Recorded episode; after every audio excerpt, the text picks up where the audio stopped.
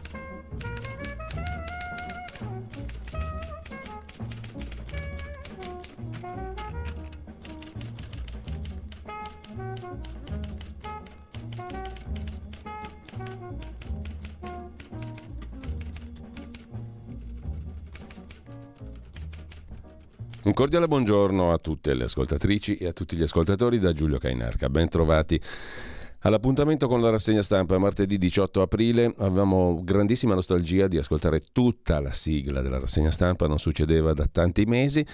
Sono le 7.34, andiamo come un solo uomo, anche se siamo in due. Saluto Federico Borsari, come sempre eccellente tra gli ottimi in regia. Andiamo subito alle notizie di prima pagina dell'agenzia ANSA dopo aver ricordato il sito radiolibertà.net e anche la pagina Facebook di Radio Libertà dove vedete il palinsesto di giornata. E intanto l'apertura dell'ANSA di stamani su Putin in Ucraina che visita le truppe a Kherson e Lugansk. Il presidente russo in Ucraina, appunto, dove ha visitato il quartier generale delle truppe, dove ha ascoltato il rapporto del comandante delle forze aviotrasportate, scrive. L'agenzia ANSA, poi Mattarella che sprona l'Unione Europea sui migranti norme preistoriche, ma verranno mantenute tali e quali. Di Europa parleremo alle 9 con Antonio Maria Rinaldi, eurodeputato leghista, economista che molti conoscerete senz'altro. Il Presidente della Repubblica italiana a Varsavia in Polonia in visita al capo dello Stato polacco Duda, sostegno dall'Italia all'Ucraina, ha detto ancora Mattarella, finché è necessario. Saranno anche preistoriche le norme europee, ma nessuno le vuole modificare. Intanto ministri del G7, chi aiuta a Mosca Pagherà un prezzo pesante. Definito inaccettabile l'annuncio dell'intenzione della Russia di inviare armi nucleari in Bielorussia, esortata, tra virgolette, la Corea del Nord ad astenersi da nuovi test nucleari o da lanci di missili balistici. Su Taiwan no alla militarizzazione di Pechino nel Mar Cinese meridionale, dice il G7 al quale ha partecipato anche il ministro italiano degli esteri Tajani mentre alcuni leak o fughe di notizie americane rivelano intercettato il segretario generale delle Nazioni Unite Antonio Guterres con altri funzionari dell'ONU. Macron ha affermato di aver sentito la rabbia per la sua riforma delle pensioni che però era necessaria, quindi rabbia o non rabbia, la riforma è stata fatta a fine del discorso. Pressing europeo su Roma sulla questione dei balneari L'Unione Europea chiede una soluzione urgente e sempre dal primo piano dell'agenzia ANSA di stamani, il decreto migranti, il decreto cosiddetto Cutro, in aula al Senato senza il sì della Commissione. Il governo non spinge sulla fiducia e frena sulla protezione speciale. Commenta Salvini, l'Italia lasciata sola per egoismi nell'Unione Europea. Il decreto Cutro al Senato prosegue la polemica politica. Il presidente della Sicilia Schifani parla di Sicilia sommersa dagli sbarchi. Il ministro Piantedosi sullo stato d'emergenza serve per gestire gli arrivi, col facility manager, come si direbbe. Altrove, a Udine ha vinto l'ex rettore universitario De Toni, nuovo sindaco, PD 5 Stelle. La città ha scelto di cambiare, dice il vincitore, supera Fontanini, sindaco uscente leghista, sostenuto dal centrodestra che si è fermato al 47,15% contro il 52,8%, affluenza definitiva a Udine in calo al 44% alle comunali. Il bollettino medico su Berlusconi è indegenza ordinaria, eh, sta sempre meglio e poi accelera il PIL della Cina, più 4,5% nel primo trimestre del 2023. In Gran Bretagna il primo ministro Sunak, indagato per conflitto di interessi, la vicenda riguarda affari della moglie in una struttura per l'assistenza d'infanzia, la moglie super miliardaria, e poi un afroamericano che suona la casa sbagliata negli Stati Uniti, gli sparano. Il sedicenne colpito alla testa e al braccio in condizioni gravi, scrive l'agenzia ANSA. L'ansia e le preghiere di Voitila per Emanuela Orlandi, gli appelli per la ragazza scomparsa da parte del Papa a suo tempo e a Natale dell'83 la visita di Boitila alla famiglia Orlandi. L'Italia prima in Unione Europea per calo della popolazione nel 2100, entro quell'anno la popolazione italiana si ridurrà di oltre 8 milioni e 800 mila persone, il calo più consistente in termini assoluti tra i 27 paesi dell'Unione Europea, rende noto Eurostat in base alle sue protezioni.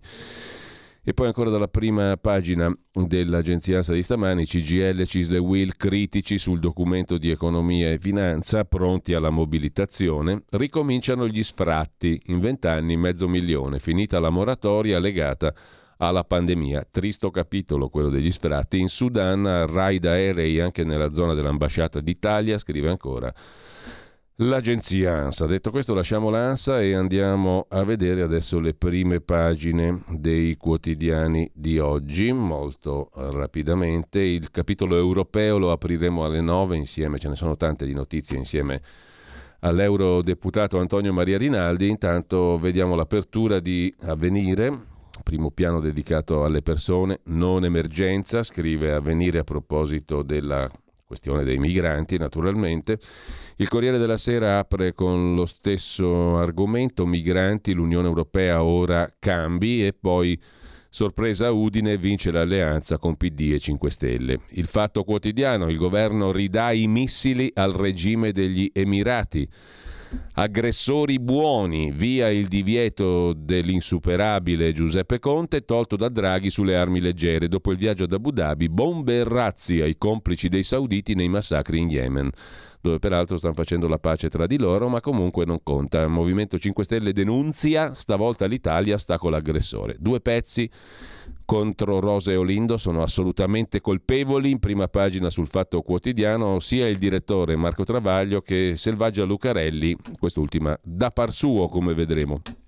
Il giornale parla di protezione speciale buco stellare, il caos immigrazione un articolo di Gian Michalessin che poi leggeremo a parte, il provvedimento della protezione speciale per gli immigrati, cioè per quelli che non hanno diritto d'asilo ma rimangono qui perché hanno altri diritti. Secondo i giudicanti non sono moltissimi, ma non sono neanche pochi. Il provvedimento voluto da PD e 5 Stelle ha aperto una voragine nei conti, denuncia il giornale. Protezione speciale costosissima, in 15 mesi è già costato 200 milioni. Assist di Mattarella, nell'Unione Europea norme preistoriche, ma nulla fa pensare che si cambi qualcosa e poi il caso della strage di Erba, il procuratore generale si prende un mese per decidere. Ecco cosa non torna, la possibile riapertura del caso Felice Manti, pagina 11, lo vediamo poi a parte in un dossier dedicato alla strage di Erba perché è interessante, molto interessante anche per capire come funziona il mondo del giornalismo, il magico, meraviglioso mondo del giornalismo. Intanto sui migranti, Mattarella, l'Unione Europea cambi le regole anche il giorno. La Wagner, la brigata Wagner, i mercenari russi hanno ucciso bambini a Bakhmut e a Soledar. Lo hanno confessato due appartenenti alla milizia entrati nella Wagner attraverso reclutamento effettuato nelle prigioni. Uno dei due ha dichiarato di avere sparato alla testa a una bambina di 5 anni. L'ordine, di, dicono, è partito dal capo della brigata Wagner ultrafilo putiniana. Prigozhin, il quale però nega. Intanto a Mosca ha condannato a 25 anni un dissidente, Kara Murza. Wagner Shock, la confessione dei mercenari russi, erano ordini di Prigozhin, abbiamo ucciso 20 bambini. Poi parla sul quotidiano eh, nazionale eh, Luciano Garofano, ex capo del RIS, Olindo e Rosa, prove evidenti, dice l'ex capo dei RIS. Purtroppo però noi non abbiamo la possibilità di entrare nelle pagine del giorno perché oggi la nostra bizzosa edicola ci impedisce di entrare nelle pagine interne. Comunque Garofano fu colui che fece le ispezioni a capo del RIS nell'immediatezza della strage e la perizia dei RIS era clamorosa, nessuna traccia delle vittime a casa degli accusati, nessuna traccia degli accusati nel luogo della strage, cioè una delle più fenomenali prove dell'innocenza dei due là dietro proprio i RIS di Garofano. Garofano che oggi dice Olindo e Rosa prove evidenti contro di loro mentre il Mattino di Napoli si occupa dell'affondo del Quirinale, il Tempo di Roma delle mattarellate sull'Unione Europea, Mattarella critica l'Unione Europea, eccetera, eccetera, non cambia un, assolutamente un nulla.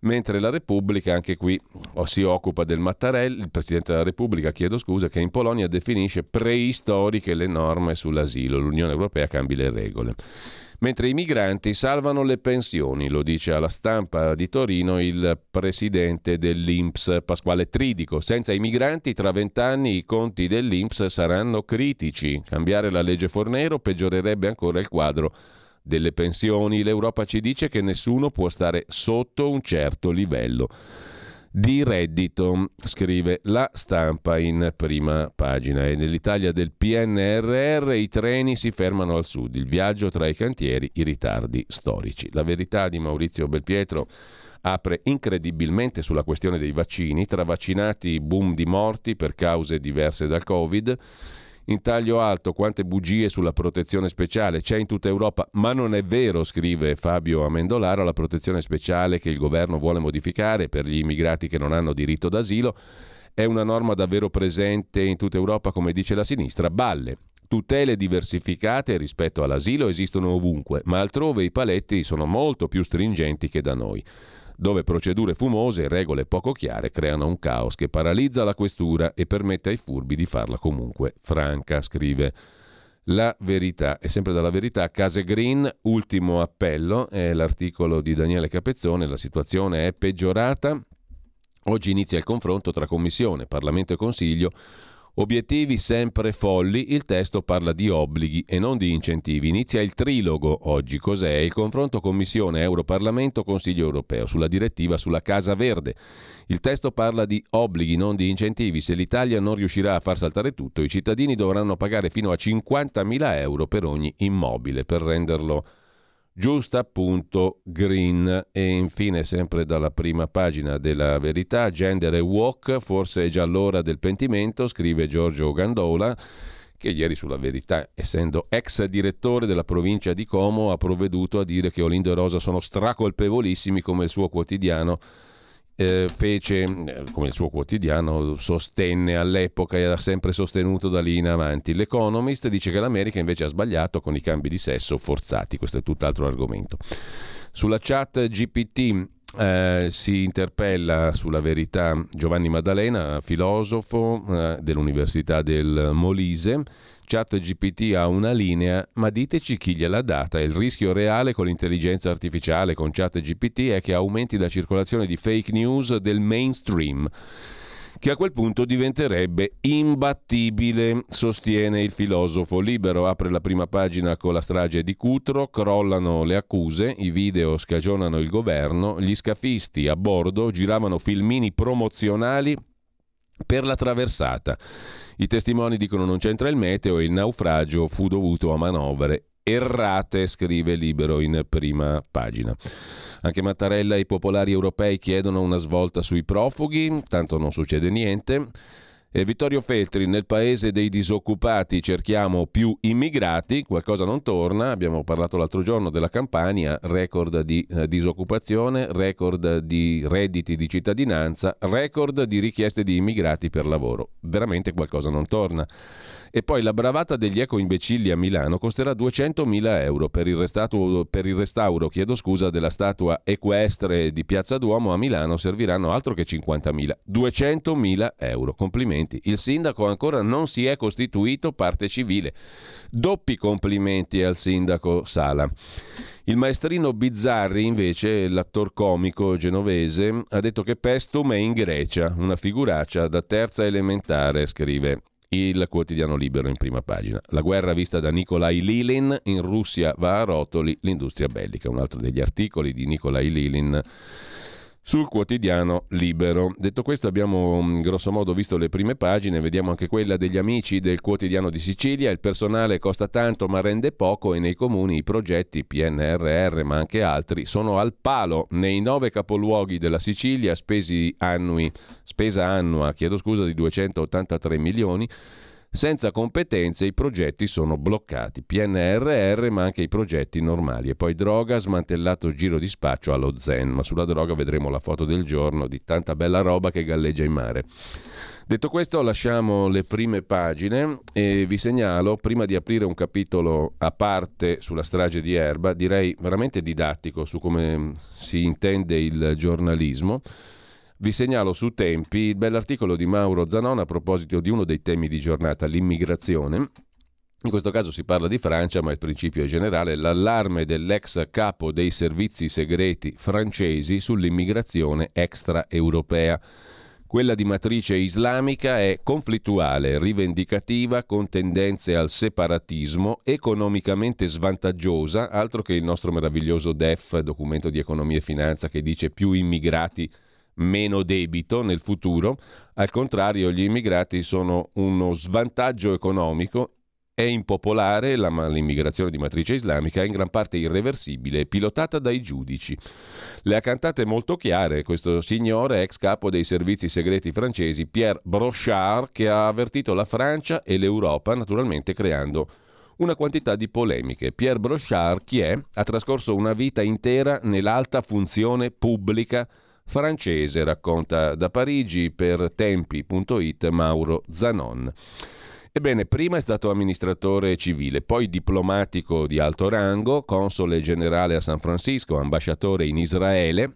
Brochan, Pierre Brochan, non Brochard, chiedo scusa, Brochan, ha diretto dal 2002 al 2008 i potenti servizi segreti esterni francesi, la DGSE, osservando da vicino tutti i dossier più esplosivi della République française sia all'interno che all'esterno dei confini della Francia, ma a differenza dei suoi colleghi ha deciso di parlare, di rompere il silenzio per denunciare una situazione insostenibile, cioè l'immigrazione extraeuropea di matrice islamica che sta sfigurando la Francia e ridurrà drasticamente la qualità di vita in Francia nei prossimi decenni. L'immigrazione che stiamo subendo da 50 anni a questa parte, ha dichiarato Brochamp in un podcast di France Culture che sta facendo molto discutere in Francia, L'immigrazione che stiamo subendo da 50 anni è senza precedenti nella storia, è di massa crescente, altamente concentrata, pilotata né dall'economia né dalla politica, ma dai giudici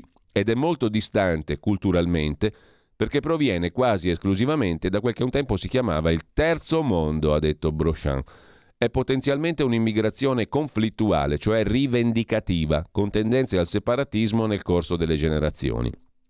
È economicamente svantaggiosa, costosa a livello di bilancio, impopolare secondo i sondaggi, ma in gran parte irreversibile, ha aggiunto l'ex numero uno dei servizi segreti francesi o meglio dei servizi segreti esterni francesi, la DGSE. Dagli anni 60 a oggi la presenza di immigrati di confessione islamica, complici la legge sul ricongiungimento familiare di Valéry Giscard d'Estaing e le recenti primavere arabe, L'immigrazione di cultura islamica si è moltiplicata per 25 dagli anni 60 a oggi. Oggi i musulmani in Francia sono più del 10% della popolazione.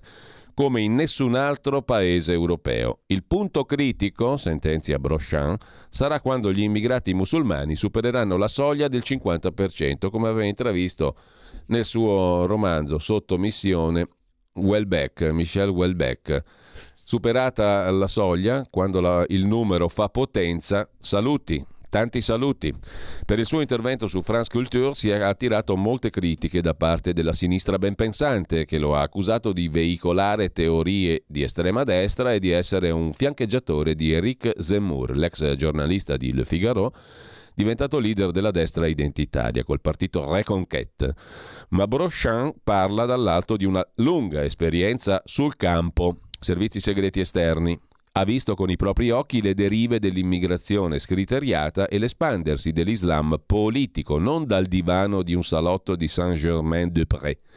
Le società multireligiose, dice Brochant, sono tutte destinate a lacerarsi a vicenda è un mondo difficile dove nessuno fa favori a nessuno. La nazione è un cerchio di fiducia che l'immigrazione mina. La chiave di volta della fiducia sociale è lo Stato sociale, che è incompatibile con la libera circolazione delle persone. Ha detto Brochant spiegando quali sono state le tappe che stanno portando alla disgregazione della Francia. La prima ondata migratoria è durata un secolo, dice Brochant, con l'arrivo di immigrati di origine eurocristiana, cioè discreti, laboriosi, riconoscenti, regolati dall'economia e che cercavano di assimilarsi, il modello insuperato di integrazione riuscita. La seconda ondata migratoria è iniziata negli anni 70, non ha fatto che aumentare. È un insediamento non calibrato né dal lavoro né dalla politica, solo da diritti individuali soggetti al diritto sovranazionale, un flusso a ruota libera che ci travolge. Il divario culturale che ci separa dai nuovi arrivati non ha equivalenti nella storia.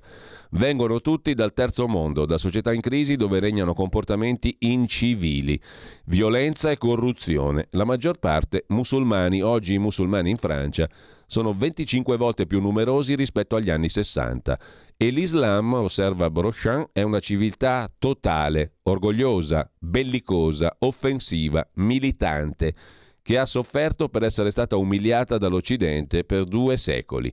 La globalizzazione gli ha dato un'opportunità e il vulcano si è risvegliato.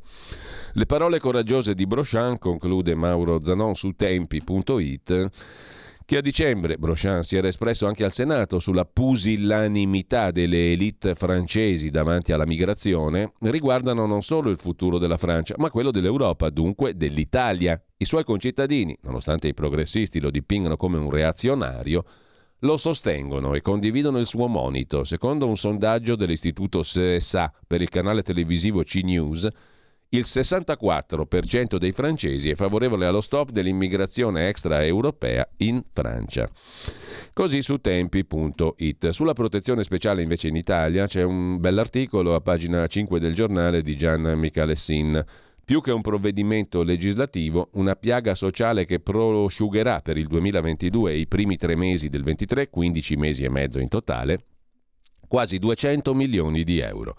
Parliamo della protezione speciale, cioè il provvedimento varato nell'ottobre 2020 dal governo PD 5 Stelle, Conte 2, che l'attuale governo promette di rivedere. Una decisione che grillini, dem e difensori dell'accoglienza senza limiti paragonano a una violazione dei diritti umani. Il problema è l'opposto. In Italia da tre anni c'è una diffusa e incontrollata concessione di un diritto alla protezione che nessun altro paese europeo concede a migranti irregolari. L'altro problema è che costa pure.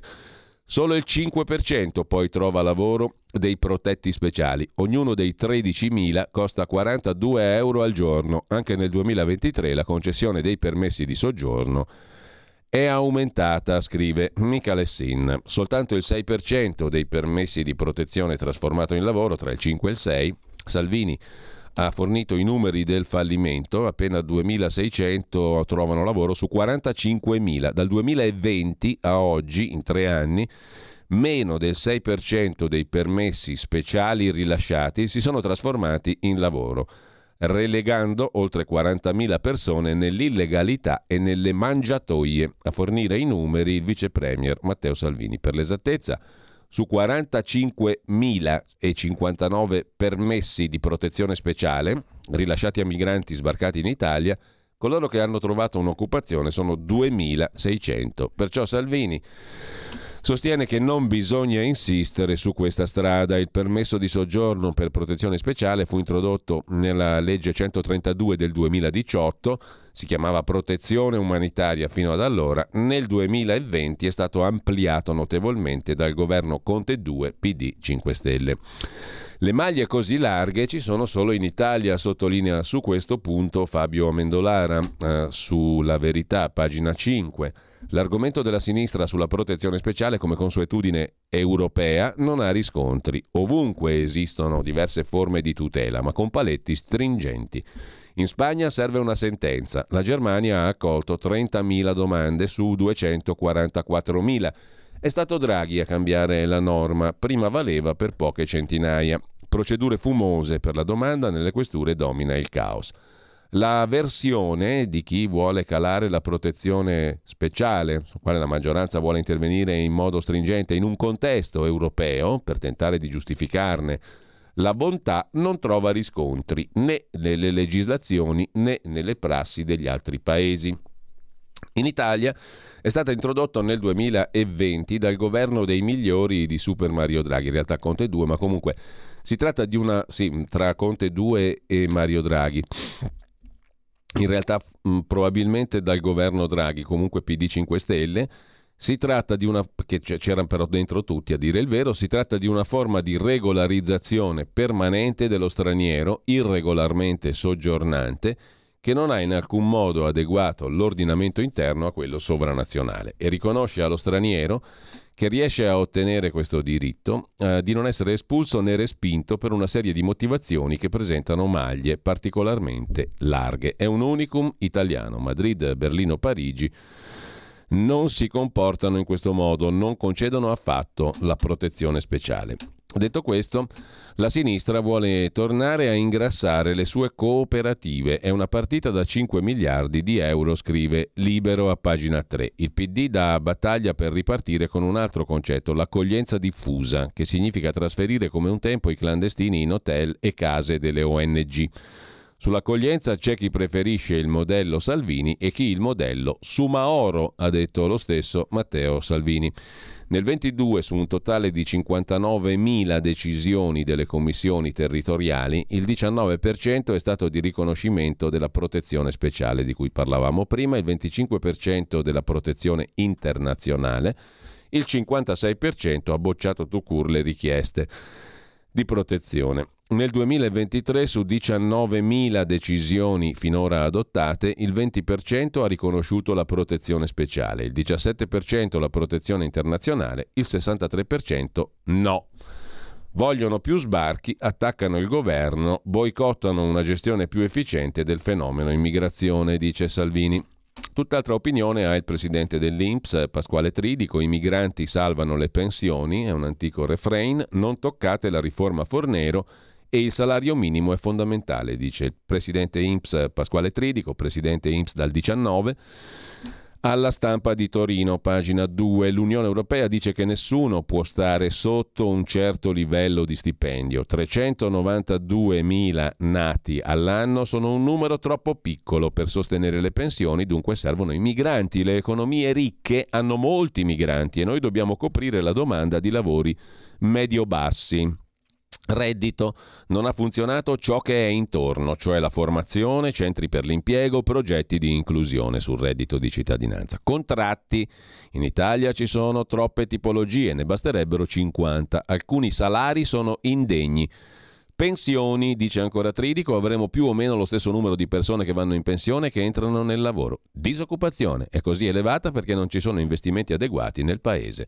Fra vent'anni avremo 230.000 diplomati, 70.000 laureati. Abbiamo bisogno degli immigrati. L'occupazione non aumenta con la flessibilità, cresce solo la precarietà. E ancora dalla stampa, reddito più veloce agli stranieri, via libera per 70.000 famiglie, accesso alla garanzia per l'inclusione con 5 anni di residenza anziché 10, gli immigrati beneficiari sono 220.000 su oltre 2 milioni e mezzo di aventi diritto. La destra si adegua alle richieste europee. Due anni fa si scagliò contro la proposta. Per le casse dello Stato il costo aumenterà di 300 milioni all'anno. Che roba è? Per ottenere il nuovo reddito di cittadinanza, gli stranieri non dovranno più essere residenti in Italia da almeno 10 anni, ne basteranno 5. Si tratta di una misura che consentirebbe a 70.000 nuclei familiari in più di ricevere il sussidio. La norma sta all'articolo 2 della bozza decreto lavoro come una delle condizioni per richiedere la garanzia per l'inclusione, che è il sussidio pensato dal governo Meloni che scatterà nel 2024. Di questi cinque anni, si legge, gli ultimi due devono esserlo in modo continuativo in Italia. Se da una parte dunque il governo Meloni annuncia la stretta sulla protezione speciale dei migranti, dall'altra ammette nel documento di economia e finanza che un aumento dei flussi potrebbe ridurre il debito pubblico e ora consente a molti stranieri di accedere a un beneficio da cui erano esclusi. La norma che prevede 10 anni di residenza in Italia per il reddito di cittadinanza è stata infatti criticata fin dall'istituzione del sussidio varato dal governo giallo-verde a fine 2018, ma né il governo giallo-rosso, Conte 2, né quello di Draghi erano riusciti a modificare questo requisito a causa dell'opposizione del centrodestra, nonostante il pressing di sindacati e terzo settore. Il primo a proporre di portare il paletto da 10 a 5 anni fu l'appena citato presidente Tridico. Adesso lo ripropone la ministra Calderone. Vedremo. La foto del giorno, dicevamo, i pacchi di droga intercettati in mezzo al mare, tenuti insieme da reti dotati di un dispositivo di segnalazione luminosa, un carico mai visto di coca lasciato in mezzo al mare. Catania è il nuovo hub dei narcotrafficanti.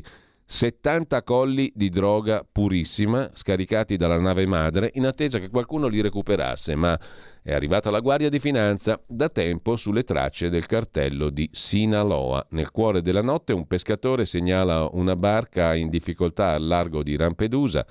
Forse sono migranti, dice una motovedetta della finanza corre veloce. Chiedo scusa, non sono migranti, sono pacchi sigillati tenuti da una rete. 10, 20, 30. I primi finanzieri che arrivano al largo ne contano 70.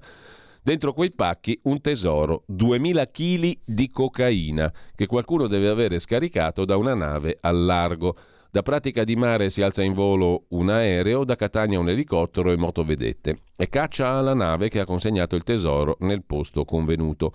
Forse chi doveva prenderlo in consegna è ancora da queste parti.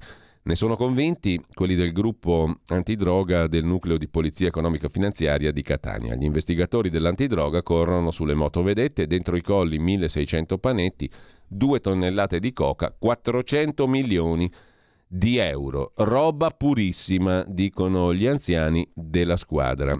La partita in gioco è altissima, Catania è diventata il nuovo hub dei narcos per entrare sul mercato italiano.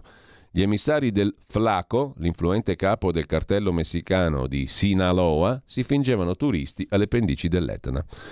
Nicola Gratteri, intervistato da La Stampa, il precedente articolo era su Repubblica, si occupa della questione. L'andrangheta è sempre leader e ora collabora con gli albanesi. Sono molto attivi anche in Colombia i Paesi Bassi, l'Olanda, crocevia del traffico mondiale, ma non ci hanno ascoltato. Abbandonare in mare un carico così comporta meno rischi, più risparmi. Ogni volta che la droga arriva nei porti c'è una tangente del 20% da pagare. E poi la consumano gli italianuzzi. Viva la cocaina! Mentre Alberto De Toni è stato eletto sindaco a Udine per il centro-sinistra allargato, ovvero una coalizione extra large dal terzo polo di Renzi e Calenda fino a Rifondazione Comunista passando per i 5 Stelle. Ho vinto con un campo extra large, dice il eh, neo sindaco di Udine. Non c'è stato l'effetto Schlein. A Udine eh, vince il candidato sostenuto da sette liste, da rifondazione al terzo polo. Dice De Toni, sono partito alla stampa di Torino, sono partito dai quartieri, dalle periferie, senza le basi, scordiamoci le altezze, senza le città, dimentichiamoci i governi. Poi c'è il caso Giletti e il suo amico Enrico Mentana che ancora ci deve spiegare una cosa molto semplice. chi ha pagato e come per il famoso video che doveva essere per la difesa di Rosa e Olindo e il video nel quale Rosa mima eh, l'ammazzamento del bambino, la strage, piange e urla, suggeritole dallo psichiatra Picozzi in chiave difensiva e poi finito a Matrix e a Pino Corrias per il suo libro Vicini da morire. Chi ha pagato e quanto? È stato pagato qualcosa? Quanto è stato pagato? Chi ha ricevuto i soldi? Come è arrivato quel video che doveva essere in chiave difensiva per esigenze difensive in tv e poi è stato usato dalla pubblica accusa e soprattutto per vendere alla pubblica opinione già un'immagine di colpevolezza assoluta, pur non essendo una confessione, perché non è stata fatta davanti ai pubblici ministeri né agli inquirenti, ma allo psichiatra che doveva difenderli, cioè il dottor Picozzi. Come è arrivato quel video in tv nella sua Matrix? 4 marzo del 2008 fu il primo a trasmetterlo. Perché nessuno ha pagato dazio su quella oscena vicenda del, del um, passaggio del video che, es- che doveva essere appunto tenuto dalla difesa di Rose Olindo ed è stato fatto arrivare invece in tv e sul libro e sui giornali poi ovviamente. È stato pagato qualcosa come nel caso dei 48.000 euro dati dallo stesso Giletti secondo le accuse a Baiardo il pentitone che ha fatto um, comparire in tv più volte chi ha ricevuto i soldi? Chi li ha dati? Sono stati dati? Punto di domanda. Questo è, una, è un bel quesito. Quello che è certo è che il dottor Picozzi poi da lì in avanti ha avuto un'ottima carriera sulle reti Mediaset, le stesse reti che hanno recepito il video in questione. Mm, sono illazioni? Ma sono fatti, diciamo. Se poi c'è dietro qualcos'altro, qualcuno lo spieghi. Il dottor Picozzi ha fatto scena muta quando gli è stato messo il microfono davanti nella trasmissione televisiva delle Iene. E invece un po' di chiarezza non farebbe male su queste cose. Perché oltretutto lì, con la storia della macchiolina di sangue che non c'è e con la storia della confessione di Rosa, che non era una confessione ma una sceneggiata fatta per avere l'invalidità, la, la perizia psichiatrica di infermità mentale, e mai richiesta quella perizia, perché prima è arrivata alla TV quel video che doveva essere, ripeto, gestito dalla difesa dal consulente lo psichiatra Picozzi in chiave di difesa di Rosa e Olindo. Bella difesa. Il video è arrivato all'accusa, alle tv, al libro, ai giornali come prova eccellente della colpevolezza. Tant'è vero che era una sceneggiata, lo dimostra il fatto che al termine dei video Rosa chiede ma sono andata bene? Sono andata male? È venuta meglio dell'altra volta o è venuta peggio, signor regista? Il regista in quel caso era lo psichiatra che doveva essere il difensore dei due. Bell'affare, veramente una, una storia splendida che profuma di sapone di Marsiglia lontano chilometri. La 7, dopo lo stop di Non è l'Arena, è l'annuncio del direttore del TG, di Enrico Mentana. Ci spieghi il Mentana com'è che ha avuto quel video? Sarebbe interessante. La mossa di Mentana, appunto, di invitare Giletti a fare una trasmissione speciale, uno speciale per fare chiarezza, perché noi non nascondiamo nulla. Veramente? Non nascondete nulla? Spiegate anche quella storia là. Forse il conduttore sarà ospite. Cioè Giletti ospite di Mentana perché loro sono quelli che non nascondono niente. Intanto perfino l'amministratore delegato di Google, Sundar Pichai, ammette L'intelligenza artificiale può essere molto dannosa. Dagospia riprende un lancio dell'agenzia ANSA. Ben svegliato, scrive Dagospia. Il boss della big tech, Google, in un'intervista allo show americano 60 Minutes paventa il rischio che i colossi informatici, pur di sviluppare la tecnologia prima degli altri, mettano da parte la sicurezza, non soffermandosi sui rischi. Sulla questione vi segnalo, pagina 21 di Repubblica, l'articolo di Pierluigi Pisa sugli smartphone, l'intelligenza artificiale di Microsoft. Panico a Google, battaglie di big tech, l'apertura del motore di ricerca Bing alla tecnologia di chat GPT fa gola. Il New York Times eh, rivela la sudcoreana Samsung pensa a una rivoluzione sul telefono mobile. Tra un po' avremo in mano delle cose incredibili, non più i telefonini. Il quotidiano dice di aver avuto accesso a comunicazioni di Google, di Mountain View. Mentre su wired.it vi segnalo un altro articolo, Google sta lavorando a un nuovo motore di ricerca, ovviamente guidato dall'intelligenza artificiale. Potrebbe basarsi su un progetto il cui nome in codice è Magi. Sempre su Wired, il caso di un premio fotografico, chi ci sta seguendo in video sul sito, sulla app o sul canale 252 può vedere questa foto, sembrerebbe una foto degli anni 40, se l'ha inventata l'intelligenza artificiale. E quello che l'ha portata avanti l'artista Boris Eldagsen, eh, ha rifiutato di eh, ritirare il premio. Questo premio fotografico vinto e poi rifiutato con un'immagine falsa creata dall'intelligenza artificiale. L'artista aveva conquistato il primo posto nella categoria Creative dei Sony World Photography Awards. Ha detto no perché non è uno, una cosa che ho fatto io, l'ha fatta l'intelligenza artificiale. Di nuovo su Wired vi segnalo un altro articolo su cos'è AutoGPT. È l'intelligenza artificiale che fa quasi tutto da sola, partendo da un'unica richiesta iniziale questa nuova applicazione è in grado di svolgere in modo autonomo compiti complessi, come programmare un sito o scrivere un libro. Sul Corriere della Sera ha intervistato Pasquale Stanzione, presidente dell'autorità garante per la protezione dei dati personali, la privacy in Italia. Sull'intelligenza artificiale no al mercato senza freni, dice Stanzione, noi terza via tra Stati Uniti e Cina, i paletti su chat GPT sono a tutela della libertà.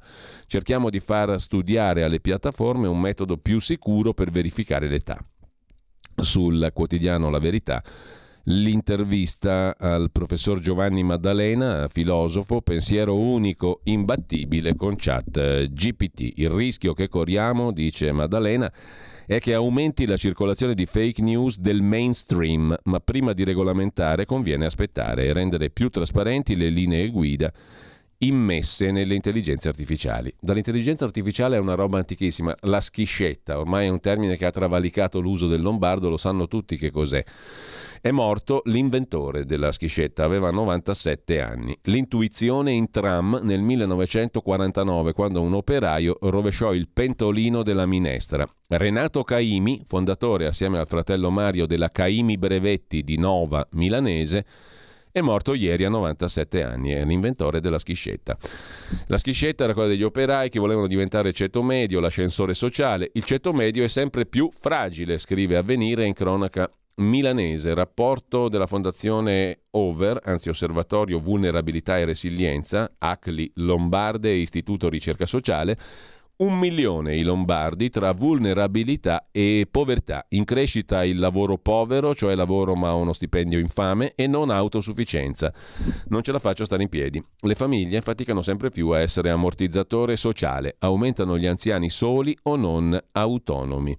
Ceto medio sempre più fragile, la prima indagine dell'osservatorio nato dall'alleanza fra ACLI e Istituto Ricerca Sociale. Ha preso in esame i dati dei 730 presentati con i CAF. Sono 530.000 gli ultra 65 anni non autosufficienti. È una cifra bestiale, altissima su Milano. Intanto, mh, mm, eh, sostegno ai più deboli, aumentano le categorie che ne hanno diritto, lo afferma la ministra del Lavoro e Politiche Sociali Marina Calderone, intervistata da il Corriere della Sera, platea più ampia con le nuove norme. Durante questi primi mesi di governo Meloni, sul tavolo della ministra Calderone, sono finiti fascicoli delicati, reddito di cittadinanza, previdenza, equo compenso, contrattualistica, adesso ci sono nuove norme in tema di lavoro, se ne parlerà nelle prossime settimane. Una cosa curiosa invece la sottolinea Dagospia da leggo.it, ma cosa c'hanno in testa sti pischelli, i giovani? L'ultima sfida sui social è la sex roulette, cioè ragazzi e ragazze fanno sesso senza protezioni, perde chi rimane incinta. Potrebbe essere un modo per risolvere la denatalità se non fosse che chi aspetta un bambino poi abortisce, il che però non risolve il problema di malattie sessualmente trasmissibili. Su sessualità, sofferenza, speculazione, quanto chiasso sulla disforia di genere, vi segnalo su avanti.it il bell'articolo di Francesco Santoianni. Quanto chiasso sulla disforia di genere e quanta speculazione. Figli della Danimarca è un altro articolo invece di Giuseppe Russo, sempre su avanti.it. La Danimarca è uno dei paesi dove si fa più commercio di sperma e ovuli, cioè maternità surrogata, utero in affitto. Apriamo adesso il capitolo erba, ma prima, a proposito di vicende giudiziarie, c'è da segnalare a pagina 11 di Libero l'articolo di Paolo Ferrari Nato da una cosa che nessuno ha affrontato più di tanto, l'ex procuratore antimafia Roberto Pennisi qualche settimana fa ha raccontato che gli fu impedito dalla procura antimafia di indagare su presunti legami tra PD e Ndrangheta in Emilia-Romagna. L'ordine degli avvocati ha rilanciato le accuse e ha chiesto di fare chiarezza. Per l'Associazione Nazionale Magistrati invece sono illazioni. Titola libero stamani, bavaglio alle indagini su PD e cosche. Mi fu impedito dalla procura di indagare sul PD in Emilia, ha detto l'ex magistrato antimafia Pennisi. L'ordine degli avvocati insorge, per la NM è tutto falso. Vedremo perché le accuse di Pennisi sono state pesanti. Sulla strage di Erba iniziamo con un lancio dell'agenzia DN Kronos di ieri sera alle 18.25. False confessioni, Olindo e Rosa sbagliano il 70% di quello che raccontano sulla scena del crimine. Emerge dalla consulenza della difesa condivisa dal sostituto procuratore di Milano Cuno Tarfusser che ha chiesto di riaprire il processo mh, mm, dicendosi convinto dell'innocenza di Rosa e Olindo. Le confessioni non sono una prova regina perché vanno riscontrate ovviamente. E le confessioni di Olindo Romano e Rosa Bazzi, condannati per la strage di Erba in via definitiva, sono false, infarcite di errori e discrepanze. Lo sostengono 12 professori universitari, principalmente dell'Università di Padova, esperti a livello internazionale nei settori di psicologia, psichiatria e neurologia, ai quali si è rivolta la difesa di Olindo Romano e Rosa Bazzi due eroi civili, permettetemi di dirlo una volta in più, uh, due più tre, più uno, più quattro, più tutti quelli che sono nel collegio difensivo. Uh, il professor Nicodascola, eh, Fabio Schembri, eh, Luisa Bordeaux, Patrizia Morello, dimentico qualcun altro, ma sono avvocati eroici, soprattutto i due storici avvocati che hanno raccolto il testimone del defunto avvocato comasco Enzo Pacia, che si giocò anche la reputazione, in buona parte, per aver difeso Lindo e Rosa, per essere poi stato convinto della loro innocenza. E poi morì, era aggredito da un tumore già nel corso del processo. Ebbene, fatemi dire veramente col cuore e con la testa che questi due avvocati, Fabio Schembri e Luisa Bordeaux e il professor eh, Tascola, sono, sono eroi civili per mio conto, perché per 17 anni, mettendoci del loro e rimettendoci anche nel campo della reputazione, mettendoci del loro a livello economico, perché secondo voi chi porta quattro soldi per fare la spesa in carcere, i vestiti, le cose essenziali per vivere a Olindo e Rosa. Loro non lo vogliono dire, lo dico io, che sono terzo. E sì, loro. Eh, e soprattutto si sono dati da fare senza mai mollare per eh, dimostrare quello in cui credono, cioè la verità e la giustizia in questo caso. È molto semplice, non è difficile, basta leggere le carte. Tutti quelli che hanno letto le carte sono arrivati a questa conclusione, compreso l'amico e collega Gian Loretto Carbone che sarà con noi poi prossimamente e ci racconterà proprio questo, come da colpevolista anche in una trasmissione televisiva, ieri mi sembra Cinzia Tani su Rai 1 ha fatto lo stesso percorso, ha detto io ero colpevolista, poi ho letto le carte, mi sono documentata e ho cambiato completamente opinione. Stessa cosa ha fatto il magistrato Kuno Tarfusser, il sostituto procuratore generale di Milano che ha chiesto la revisione. Ebbene, le confessioni sono false, infarcite di errori e discrepanze. Lo sostengono 12 professori universitari, esperti di rilievo internazionale nella psicologia, psichiatria e neurologia, ai quali si è rivolta la difesa della coppia gli avvocati difensori e le cui conclusioni, raccolte in due corpose consulenze di quasi mille pagine, sono condivise dal sostituto procuratore di Milano Cuno Tarfusser che ne ha avanzato richiesta di revisione, ora al vaglio dei vertici della Procura Meneghina. In particolare il pool di professori sottolinea come, secondo recenti studi scientifici effettuati su oltre 375 persone condannate e assolte poi in un processo di revisione con la prova del DNA, hanno dimostrato che il 25% di costoro avesse in origine falsamente confessato. La confessione dell'innocente è pertanto, contrariamente a ciò che si può ritenere, un evento abbastanza frequente, così come dimostrato dagli studi sulle assoluzioni in fase di revisione. La progettazione della strage e dell'alibi, sostengono ancora gli scienziati dell'Università di Padova, è incompatibile con l'assetto psichico dei due condannati, connotato da importanti vulnerabilità. I due cioè erano psichicamente molto deboli, Olindo e Rosa, entrambi, e tuttavia entrambi il 10 gennaio del 2007 confessano agli inquirenti di essere gli autori della strage.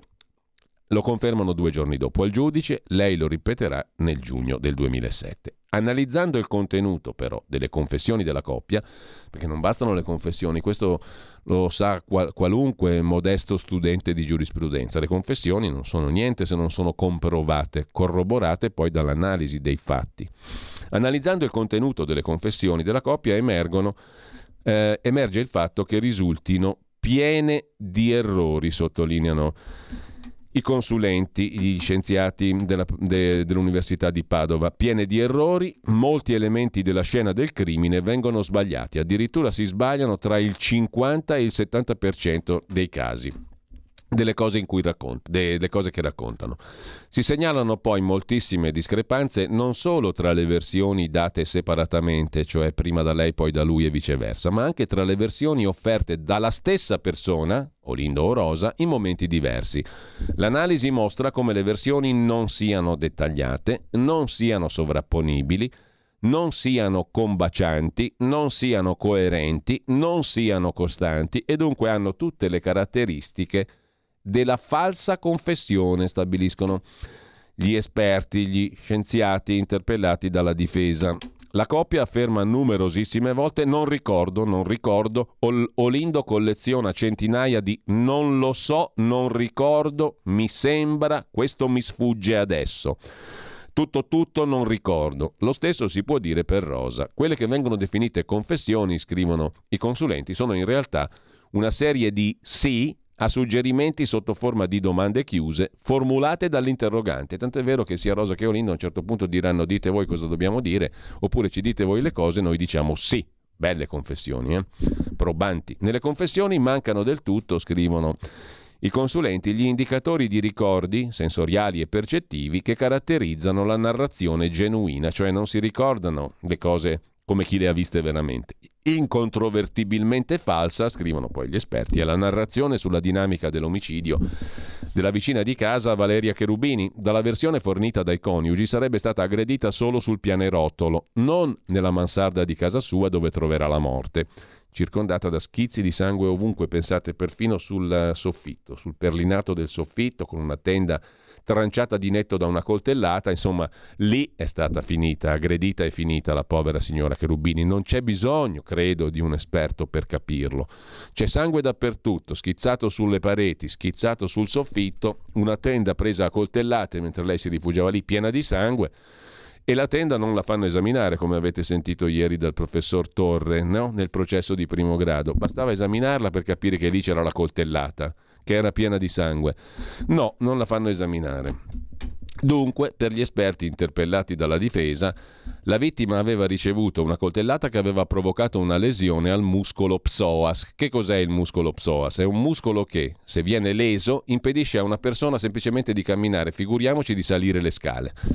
La Cherubini aveva riportato inoltre lesioni craniche tali da provocare una grave lesione encefalica. Questi due elementi, sotto il profilo neurologico, rendono impossibile la salita di due rampe di scale. Allo stesso modo era impossibile che fosse in grado di gridare aiuto aiuto, come hanno testimoniato i soccorritori, Glauco Bartesaghi e Vittorio Ballabio, i primi due e poi tutti gli altri, che hanno sentito gridare aiuto, aiuto, quindi la donna era viva. Allo stesso modo dunque era impossibile che fosse in grado di gridare aiuto, aiuto dopo aver ricevuto tutte quelle ferite al capo e la profonda ferita alla gola che la trapassò fino a tagliarle la lingua alla base, alla radice, fatti che smentirebbero le rivelazioni, dimostrando che i condannati raccontano qualcosa che non avevano vissuto. Come fa questa signora a gridare aiuto, aiuto con la lingua tagliata dalla glottide, alla radice? E dopo aver uh, preso colpi tali da farle uscire il cervello, uh, eh, coltellate che le hanno, le hanno tranciato il muscolo che permette di deambulare e di camminare, come fa a salire due rampe di scale 18 gradini questa povera donna? E io mi domando anche, ma i figli di, del signor Frigerio, perché se ne stanno zitti? Perché la signora, una delle figlie, mi ha appeso il telefono in faccia quando gli ho cercato di chiedere queste cose? Perché se ne stanno zitti e non parlano? Loro che sanno e che hanno visto da vicino? E che sanno molto anche sulle cosiddette confessioni e rivelazioni del papà, signor Mario Frigerio. Infine, scrive ancora l'ADN Kronos, le confessioni non contengono alcuna informazione che non fosse già nota agli inquirenti. Te credo, perché gli hanno fatto vedere le foto. Fanno sentire all'uno le confessioni dell'altra. A Olindo hanno fatto leggere il provvedimento di fermo e le uniche cose che racconta sono quelle che ha letto nel provvedimento con cui lo arrestano, nel quale è descritta per sommi capi la dinamica della strage. Tutte le informazioni fornite dai due coniugi Sottolineano i consulenti, gli scienziati interpellati dalla difesa erano di pubblico dominio, cioè le sapevano tutti, le abbiamo lette sui giornali per un mese prima che li arrestino. Tutte le informazioni dunque erano di pubblico dominio. Eh, aspettate perché c'è stato il refresh, ci ritorniamo sopra. Eh, dunque, Tutte le informazioni erano di pubblico dominio o presentate dagli interroganti mediante domande che contenevano l'informazione rilevante che doveva semplicemente essere confermata o no. Si tratta dunque di confessioni incentivate dall'esterno e dalle intercettazioni ambientali prima di confessare, loro due negano di essere gli autori, si interrogano più volte su chi possa essere l'autore della strage. E mai, scrivono i consulenti e gli scienziati, in queste intercettazioni ambientali è emersa, mai è emersa una seppur minima indicazione di colpevolezza. Al contrario, vi sono molteplici passaggi, nella libera conversazione, che chiaramente indicano la loro estraneità all'eccidio. La cosa più chiara è prima delle famose confessioni, li fanno vedere, per incastrarli, succede il contrario di quanto credevano gli investigatori, cioè loro confessano la loro innocenza e Olindo dice ma insomma i carabinieri che sono stati dentro quattro ore, non tre minuti per prendere le impronte, mi hanno fatto capire che se io parlo tu esci e poi ci danno lo sconto di pena, tu esci e a me mi danno lo sconto di pena. E lei dice a lui ma come esco? Io non abbiamo fatto niente, non siamo mai saliti là sopra. Se esco senza di te mi butto sotto a un treno, perché devi confessare che non è, che non siamo stati noi? E lui le dice: Sì, certo, lo so che non siamo stati noi, però per tagliare le gambe al toro dobbiamo fare così. Io parlo, tu esci.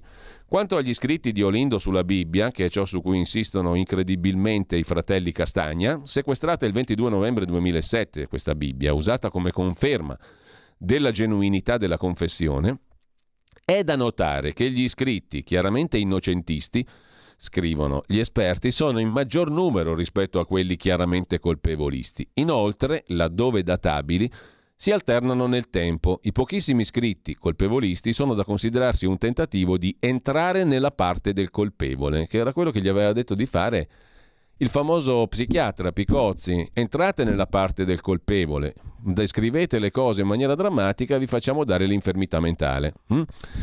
I pochissimi iscritti dunque sono da considerarsi un tentativo di entrare nella parte. Le confessioni possono essere considerate quindi, la base delle conoscenze condivise dalla comunità scientifica, concludono gli esperti, false confessioni acquiescenti, ovvero confessioni nelle quali i sospettati confessano un crimine non commesso a causa di vulnerabilità psicologica di base combinata a tecniche di interrogatorio che oggi sappiamo essere a rischio di provocare false confessioni e perciò fortemente censurate dalle linee guida investigative internazionali attuali. In conclusione, gli elementi rendono sotto il profilo tecnico-scientifico impossibile valutare le confessioni come genuine, visto che risultano accertate deficienze cognitive e psicopatologiche tali da menomare la sfera psichica e quindi ridurre la capacità critica di resistenza a influenzamenti esterni. E questo lo scrivono i consulenti della difesa. False confessioni, Olindo e Rosa sbagliano. I consulenti della difesa, lo ripeto, sono esperti, professori universitari di livello internazionale nei settori della psicologia, della neurologia, della psichiatria, guidati dal professor Sartori dell'Università di Padova. Sulla strage di Erba c'è un altro lancio dell'agenzia DN Kronos. Sempre secondo i consulenti scientifici, la scienza smentisce Frigerio, falsa memoria su Olindo. Ci ritorniamo sopra veramente tra pochissimo perché questa è la base introduttiva ideale per poi andare a vedere gli articoli di oggi, quelli che abbiamo in parte già citato prima sulla strage di Erba, sulle diverse testate. Stai ascoltando Radio Libertà. La tua voce libera, senza filtri né censura. La tua radio.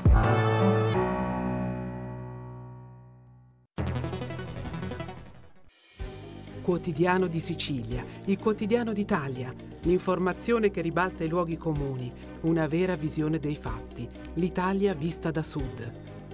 Ogni siciliano che vive in Italia e nel mondo è una risorsa è protagonista della crescita della nostra nazione. Dai forza alla crescita della nostra isola, abbonandoti al QDS digitale più archivio a soli 99 euro annui. Quotidiano di Sicilia, il quotidiano d'Italia, una scelta di valore.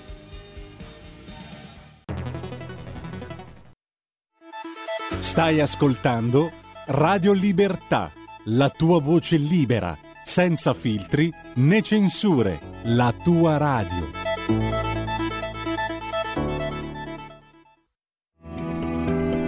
Il meteo.it presenta le previsioni del giorno. Una circolazione depressionaria continua ad interessare l'Italia, influenzando il tempo soprattutto su gran parte del centro-sud. In mattinata cieli irregolarmente nuvolosi sulle aree pianeggianti del nord e al centro-sud, con fenomeni soprattutto su medio Adriatico e basso Tirreno. Nel pomeriggio sempre più spiccata instabilità sulle regioni centro-meridionali peninsulari, con piogge frequenti, meglio sulle due isole maggiori. Per ora è tutto da ilmeteo.it, dove il fa la differenza anche nella nostra app. Una buona giornata da Lorenzo Tedici. Avete ascoltato le previsioni del giorno. Torniamo alla DN Cronos. L'altro elemento d'accusa Mario Frigerio riconosce Olindo, autore dell'aggressione. Mario Frigerio, racconta all'agenzia DN Cronos, sulla base delle consulenze degli esperti di cui sopra, gli scienziati di cui sopra, Mario Frigerio, il cui racconto prima e la testimonianza in aula poi hanno avuto un ruolo importante nella condanna di Olindo Romano e Rosa Bazzi, non sarebbe stato nemmeno idoneo a rendere testimonianza. Dai nuovi dati clinici Oggi disponibili sappiamo che ha reso le sue dichiarazioni dopo l'insorgenza di lesioni cerebrali importanti, in particolare causate dall'intossicazione da monossido di carbonio, l'incendio. Lo sostengono i 12 professori universitari, esperti di rilievo a livello internazionale nei settori psicologia, psichiatria e neurologia, a cui si è rivolta la difesa della coppia, le cui conclusioni sono state visionate in due corpose consulenze, quasi mille pagine, dalla DN Kronos e condivise dal sostituto procuratore di Milano Tarfusser, che ha avanzato la richiesta di revisione del processo. Frigerio fu ferito in modo grave alla gola e si salvò solo per caso per una malformazione alla carotide ma riportando un danno permanente. Le lesioni e l'intossicazione da monossido di carbonio, scrivono gli scienziati, hanno determinato il decadimento di funzioni cognitive importanti, alterazioni della memoria, della capacità di ricordare, della capacità di orientamento. Le intercettazioni ambientali nella stanza dell'ospedale Sant'Anna di Como dimostrano che l'assetto cognitivo di Frigerio non era compromesso nell'immediatezza della strage, ma peggiorò con il passare del tempo, quindi è l'esatto contrario di quello che ci è stato sempre raccontato. Frigerio non migliora col passare dei giorni, peggiora tremendamente. Per di più, fu ascoltato con tecniche di intervista che oggi sappiamo essere censurate per l'esame di un testimone vulnerabile. Il luogotenente Gallorini lo va a trovare nove volte e in maniera molto suggestiva. Questo l'aveva già verificato il professor Strata, un altro nome della scienza italiana della neurologia in Italia, nel, tanti anni fa e nove volte gli induce il nome di Olindo. Poi a processo incredibilmente il luogotenente Gallorini dirà non l'ho mai fatto io il nome di Olindo a Mario Frigerio. Nove volte glielo fa e in maniera estremamente suggestiva. Fu ascoltato con tecniche di intervista censurate per l'esame di un testimone, vulnerabile perché idonee ad alterare il ricordo, scrivono gli scienziati della difesa, e in conflitto con le migliori pratiche internazionalmente riconosciute. Le domande suggestive producono Falsi ricordi e questi falsi ricordi aumentano molto in un testimone vulnerabile come Frigerio. Abbiamo contato complessivamente, attenzione, sentite questo numero, scrivono gli consulenti che sono psichiatri, esperti, professori universitari, neurologi, abbiamo contato complessivamente più di 300 domande a Frigerio, non solo Gallorini, sconsigliate dalle linee guida perché fuorvianti, suggestive e ripetute. La progressione del ricordo, che passa da un volto sconosciuto a quello del vicino di casa, è un fenomeno scientificamente impossibile, scrivono i consulenti. Cioè tu non puoi, nell'immediatezza dei fatti, dare una descrizione precisa di uno sconosciuto, cioè coi capelli neri, l'attaccatura dei capelli bassi, forte come un toro, non è di qui, non l'ho mai visto, carnagione olivastra tanto che gli fanno l'identikit, tu non puoi passare da una descrizione così al tuo vicino di casa. La progressione del ricordo da sconosciuto a vicino di casa è scientificamente impossibile. Oggi sappiamo che non esiste, scientificamente, il fenomeno del disvelamento progressivo chiamato in causa nelle sentenze per spiegare come mai Frigerio passa dallo sconosciuto al volto familiare di Olindo. Non esiste la possibilità di sopprimere volontariamente il riconoscimento automatico di un volto conosciuto. Secondo gli esperti, dunque, l'unica dichiarazione che dal punto di vista scientifico è accurata perché priva di domande suggestive è quella che gli fa il PM Pizzotti a Frigerio, la prima, il 15 dicembre del 2006 quando Frigerio afferma di essere stato aggredito da uno sconosciuto con carnagione olivastra. Dalle intercettazioni presenti nel fascicolo processuale relative alle audizioni degli inquirenti mentre Frigerio è in ospedale sono state riscontrate, secondo gli esperti della difesa, difformità oltretutto rispetto alle trascrizioni ufficiali. Cioè, se tu ascolti l'originale, c'è qualcosa di diverso di quello che è stato trascritto. Questo come lo chiamiamo? Possiamo chiamarlo come lo chiama il sostituto procuratore Tarfusser, falsità in atti. Hm? Non c'è altro modo. Ed è uno dei motivi, articolo 630 Codice Procedura Penale, che legittimano la revisione del processo se c'è falsità in atti. Perché sono difformi le trascrizioni ufficiali rispetto a ciò che invece c'è nelle intercettazioni vere? E poi altre intercettazioni, sempre in ospedale, prive della presenza di inquirenti, cioè quando non ci sono inquirenti né Gallorini né pubblici ministeri, portano alla luce elementi nuovi. Frigerio parla. In particolare si evidenzia il mancato riconoscimento di Olindo Romano fino al 2 gennaio 2007, cioè per quasi 20 giorni. Frigerio non parlerà mai di Olindo e quando ne parla sbaglia il nome, Ottolino, Ottolindo, Odolindo su impulso dei pubblici ministeri in quel caso. Si evidenzia altresì la mancanza totale, sono scomparse il 60% delle registrazioni audio. Dove sono finite? Per inciso, eh, le registrazioni audio sono gestite da una società, Waylog, che ha un socio italiano, che alle Iene non ha detto nulla, non ha parlato, ma una quota dal 40 al 20% è stata diminuita nel corso del tempo in mano a una società anonima, una società fiduciaria svizzera un ex carabiniere di Como ha detto che in questa società fiduciaria svizzera c'è uno che si è occupato della strage di Erba. Come? In che modo? Lui ha paura di dire il nome, non l'ha fatto, però questo dato c'è. Vedremo. La falsa memoria si rileva pienamente durante l'udienza dibattimentale del 26 febbraio 2008 in tribunale, nel corso della quale è evidente la mancanza di ricordi nel testimone in riferimento alle audizioni del 15 e 20 dicembre, cioè in tribunale Frigerio non si ricorda nulla di quando è stato interrogato in ospedale il 15 e il 20 dicembre, a pochi giorni dalla strage. Evidente, scrivono gli esperti, è anche la produzione di confabulazioni, cioè di cose inventate, conseguenza di domande suggestive attuate su un teste Frigerio cognitivamente compromesso. In questa data è anche evidente l'avvenuto consolidamento della falsa memoria, perché il problema è quello, quando ti, impia- ti impiantano in testa una falsa memoria, quella non ne esce più come nel caso di mm, eh, Marta Russo mm, eh, e dei due, Scattone Ferraro e soprattutto delle due segretarie, a letto e l'altra, che mm, eh, a distanza di mesi tirano fuori il ricordo perché gli è stato impiantato in testa e poi non lo cambieranno più. In sintesi, ricordo falso naturalmente, in sintesi la cerebrolesione ha reso Frigerio un testimone non idoneo a rendere testimonianza.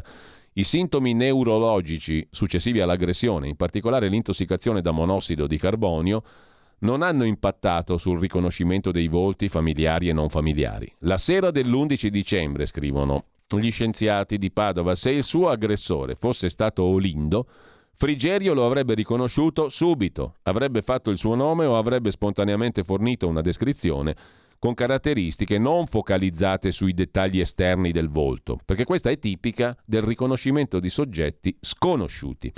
Le dichiarazioni testimoniali successive al 15 dicembre da parte di Frigerio sono da considerarsi non idonee, anche perché esito di centinaia di domande suggestive che oggi sappiamo essere in grado di provocare alterazioni del ricordo e che hanno attecchito facilmente nel testimone in condizione di vulnerabilità psichica, che ha determinato la creazione di una falsa memoria in merito a Olindo come aggressore. In tal senso, conclude l'agenzia ADN Cronos, i consulenti ritengono che gli elementi nuovi oggi disponibili sulla base delle conoscenze scientifiche rendano impossibile valutare la testimonianza di Frigerio come accurata e idonea, a meno che non si sia disposti ad accettare la violazione delle leggi scientifiche in materia di funzionamento della memoria umana. Chiarissimo è il discorso. Sul Corriere della Sera di oggi Giusy Fasano raccoglie la voce di Kuno Tarfusser da Amsterdam, dove è da qualche giorno in vacanza. Trovo a dir poco spiacevole che il mio atto sia uscito, dice il magistrato, guarda caso proprio quando io non ero in Italia e comunque tutto quello che ho da dire l'ho scritto lì dentro. Ho scritto ogni pagina con la massima onestà intellettuale di cui sono capace, con tutta la passione per il mestiere che ho sempre avuto, racconta al Corriere della Sera il sostituto procuratore Tarfussar. Direi che il mio compito finisce qui. Qui sta ad altri prendere ulteriori decisioni e ora vorrei che di me non si parlasse, perché io non voglio niente, non cerco niente. A me importa il merito e non il circo mediatico. Giuseppe Castagna, intervistato ieri dalla stampa, ha detto che costui è una cosa, che ha fatto una cosa vergognosa che è in cerca di notorietà e che si è fatto abbindolare dalle Iene. L'atto di cui parla il sostituto procuratore generale di Milano Tarfusser è la richiesta di revisione del processo sulla strage di Erba, scrive il Corriere della Sera. Si è convinto che Olindo e Rosa siano innocenti. Ha scritto 58 pagine di, virgolette, arringa da mandare alla Corte d'Appello di Brescia, a cui spetta decidere se riaprire il caso o no ha depositato tutto in segreteria, ha mandato copia alla procuratrice generale Francesca Nanni e all'avvocata generale Lucilla Tonto Donati che non devono aver gradito molto la sua iniziativa e hanno bloccato la trasmissione a Brescia, scrive Giusi Fasano sul Corriere della Sera. Tocca a loro, seguendo l'organizzazione interna dell'ufficio, occuparsi di ogni richiesta di revisione. Saranno loro a valutare quella scritta da Tarfusser entro un mese, hanno fatto sapere le due magistrate ieri. Tarfusser nel frattempo invoca silenzio, rimane alla finestra. Chi lo conosce non esclude per niente che nel caso si decidesse di non inoltrare il documento a Brescia, sia poi lui a farlo lo stesso, autonomamente. Il sostituto procuratore non è un uomo arrendevole, scrive il Corriere, e non è mai stato troppo diplomatico davanti a ciò che ritiene ingiustizia. L'anno scorso il CSM gli impedì di diventare garante del codice etico per il comune di Bolzano dove iniziò la carriera di magistrato e lui convocò una conferenza stampa per spiegare che la mia colpa è non essere parte del sistema, ne sono orgoglioso. Fuori sistema anche nell'autocritica personale e di categoria. Qualche mese fa andò alla prima della presentazione del docufilm Peso Morto, la storia di un errore giudiziario che costò 21 anni di carcere ad Angelo Massaro, innocente. Alla fine della proiezione Tarfusser chiese la parola visibilmente scosso e disse chiedo scusa a nome delle istituzioni. Angosciante è il suo aggettivo quando definisce gli errori giudiziari. Lo fu anche per l'arresto sbagliato che lui stesso chiese tanti anni fa per Luca Nobile, ingiustamente detenuto per alcuni giorni come mostro di Merano e poi scagionato. A fine carriera, 68 anni e pensione l'anno prossimo, Tarfusser è sostituto procuratore generale dal 2019, quando rientrò in Italia dopo 11 anni da giudice e da vicepresidente della Corte Penale Internazionale dell'AIA, Paesi Bassi, sua, fra le altre, la firma per il mandato di cattura del presidente del Sudan al-Bashir per genocidio. Suo il mandato di cattura per Gheddafi per crimini contro l'umanità. Sua anche la decisione di assolvere, per mancanza di prove, il presidente della Costa d'Avorio accusato di crimini contro l'umanità. E ancora fu lui, da procuratore a Bolzano, a inventare le pratiche migliori nei palazzi di giustizia di tutta Italia. Informatica, riorganizzazione degli uffici, servizi, rapporti con gli utenti. Nell'arco di pochi mesi Bolzano diventò un esempio per il resto d'Italia e lui fu anche premiato dal ministro di giustizia Mastella. Quel tempo sembra lontano anni luce, conclude il Corriere, dal suo interesse per la strage di Erba, nato da un incontro con gli avvocati di Olindo e Rosa. È per me insopportabile, scrive Tarfusser nella richiesta di revisione, ma giovedì ce la leggiamo tutta. La, ve la, la, voglio proprio leggere per filo e per segno perché è un documento civilmente importante, è un atto coraggioso, etico e direi di lucidità e di importanza civile. È per me insopportabile il pensiero che due persone, probabilmente vittima di errore giudiziario, stiano scontando l'ergastolo, scrive Tarfusser nella richiesta di revisione. Una premessa che non prevede la resa, neanche se fosse bocciata, la trasmissione dell'atto a Brescia. Per quanto concerne invece il riciclo di cose vecchie, vi segnalo il pezzo di Niccolò Zancan inviato a Erba sulla stampa di Torino, il ritorno nella casa della strage e gli inquilini che dicono vogliamo solo dimenticare. L'unico dettaglio rimasto uguale è il contatore dell'elettricità, scrive Zancan. Via Diaz 25C, subito dopo la porta d'ingresso al piano terra. Il contatore che nella sentenza della Corte d'Assise d'Appello di Milano è indicato come una delle prove della premeditazione del delitto. per aver effettuato almeno due sopralluoghi nella settimana antecedente, per aver predisposto per tempo le armi, i capi d'abbigliamento, poi utilizzati per la commissione degli omicidi, nonché un liquido infiammabile liquido infiammabile che i due non sanno neanche da che parte sta nelle confessioni perché racconteranno, confesseranno di aver dato fuoco con gli accendini, pensate un po'. E per quanto riguarda i contatori, eh, quella è una prova formidabile a favore di Rose Olindo, non contro perché loro non sapevano neanche che i contatori erano staccati e che a che ora erano stati staccati. Poi la buttano là e dicono prima della strage. Non è vero perché i rilievi faranno, daranno prova del fatto che sono stati staccati alle 17.40 in ciò coincidendo perfettamente con quello che raccontano due cittadini siriani che vivevano sotto l'appartamento della strage, che sentono movimento sopra, quindi qualcuno è già entrato con la chiave, senza forzare la serratura, possedendo la chiave dell'appartamento della strage. Dalle 18. I siriani dicono dalle 18 lì c'era movimento, c'è stato movimento per un tot di tempo e poi silenzio fino al momento della strage, quando questi ritornano a casa entrano in casa, ci sono già persone dentro la casa, tutto completamente differente rispetto alle famose confessioni. E la luce è stata staccata alle 17.40 e non poco prima della strage come confesseranno i due. Quindi è l'esatto contrario di una prova d'accusa questa qui. È una prova dell'innocenza di Roseo Lindo, ma oggi, oggi, eh, il eh, martedì 18 aprile 2023. Oggi per la stampa siamo ancora là, siamo ancora al 2008 per molti giornalisti, questo è il vero problema. Per avere scelto fra i raccoglitori della nettezza urbana, bla bla bla, aver pianificato di disattivare la fornitura di energia elettrica. Il contatore resta ancora adesso un dettaglio significativo, scrive Niccolò Zancan sulla stampa. Sì, resta significativo per dimostrare l'innocenza dei due non il contrario. Mm, adesso che il procuratore Tarfusser chiede la riapertura del caso ed è possibile leggere le motivazioni dei giudici che il caso l'avevano chiuso. Oddio, non è che è possibile da adesso leggere le motivazioni. Sono disponibili da dieci anni le motivazioni. Non c'erano segni di effrazione sulla porta del massacro. Eh, esattamente, quindi chi è entrato alle 17.40 poco dopo aveva le chiavi. Molto semplice. Era stato Lindo a spiegare come avevano fatto ad entrare, staccando l'elettricità. Avevano costretto i proprietari di casa a scendere le scale. No, perché casomai loro dicono ci eravamo appostati lì fuori, poi quando quelli hanno aperto la porta siamo entrati, che è una, una modalità intelligentissima per eh, fare una strage di questo tipo. Cioè aspetto sul pianerottolo che questi escano e se non escono cosa fai? Rimani lì con le armi, col coltello, con la spranga, ehm, eh, a farti vedere magari dagli altri inquilini? Insomma di tutto si può credere, tranne che questi due siano dei, dei progettatori efficaci di stragi.